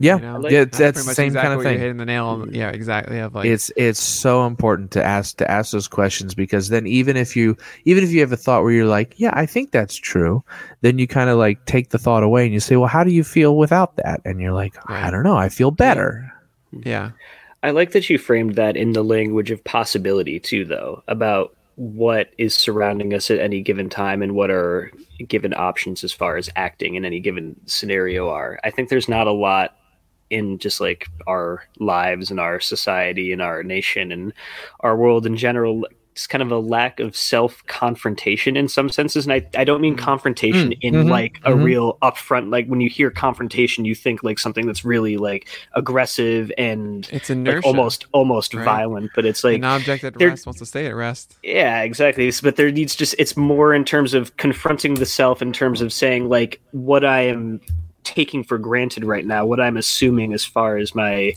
options or my circumstances Yeah, right. or it could really be about anything i'm speaking in incredible vagaries right now no You well know, you're is like look at it is this is mhm. Yeah, look, is, look at is, it, say, is that true? Like, is that what it is? What I'm thinking? What are the assumptions that I'm making that Right. could Absolutely. be can be broken down, and how are they assumptions, and how and that uh, then does open up an entire new world of possibilities as far as like seeing life and moving through the world. You know? you know, think of it this way with like with pitcher list. Bring it back to this here. I making a GIF. That's a hard thing to do. I didn't know how to make a GIF. I was like, okay, I'm sure there is a possibility for this. I'm not gonna just like because I don't know how to make a GIF. I'm not gonna not do it. I'm gonna. I'll figure that out. We'll find this out. We'll do this. Cool. Oh, internet has a thing called Patreon. Oh, you know what? There maybe I can make some money with that. How would I do that? I go through this. Okay, I'm going to try this opportunity. Oh, uh, doing a podcast. How do I don't know? Like all these things we don't know. We had to learn it on the fly but without exploring it of like what I wanted to do and do those things, like I just thought those things were unachievable. And it's you you just gotta kind of open the idea of like, no, that that's a thing. Like there's going there's a way to do that thing. Like that's a possibility, and I wanna I wanna try and figure that out. And what do you know? Like look at this, we're on a podcast right now on a Yeah. Podcast Network. exactly You know? And it's like you gotta you gotta understand the the you know it, it, in some ways it's ambition, but it's really just take yeah personal inventory. You know, It- it- you gotta do it. being able to sit with your thoughts is very important there's uh, i don't know who said it but somebody said every war in the world is caused because nobody wants to sit alone with their thoughts for 15 minutes Miscommunication and emotion, absolutely. And it oh ah, yeah people are the worst and the best. They The are- they are. It- oh, I love that people and I hate people. I think it to myself every single day. oh my and that is a perfect way to put a pin in this so we ran a little a little over and i apologize for that but nick i want to thank you so much again for being on the podcast oh, you pleasure. are This is a ton of fun. it, it has been really really fun working at pitcher list for the past four five years now Five years, Ben. five years now um and i again when i first started pitcher list i never thought that it would go this long i thought it'd be a little Sure, yeah. freelance thing that i would kind of do and then kind of stop just like i did all these others but instead i have found a great group of friends uh, who I work with here at Pitcher List. I get to do this podcast. I get to write man. about baseball. It's a family, and and you are the the orchestrator of all of this. and very weird. and I, I'm sure it Very is weird and and and chiefly more most importantly you're a great person and a great friend and i'm really happy that you're able to be on here and that we're able to just sit and chat for a little bit because things get so crazy that we we don't get to do that as much as we used to we really don't um but anyways thank you for being here on the podcast it's been it's been a lot of fun well, thank you, Ben. I, I mean, you know, yeah. right back at you with all that stuff, of course. Yeah, uh, yeah, yeah. Fantastic, you know, seeing your growth too. Uh, within uh, within the site and outside of it, really. Um, yeah.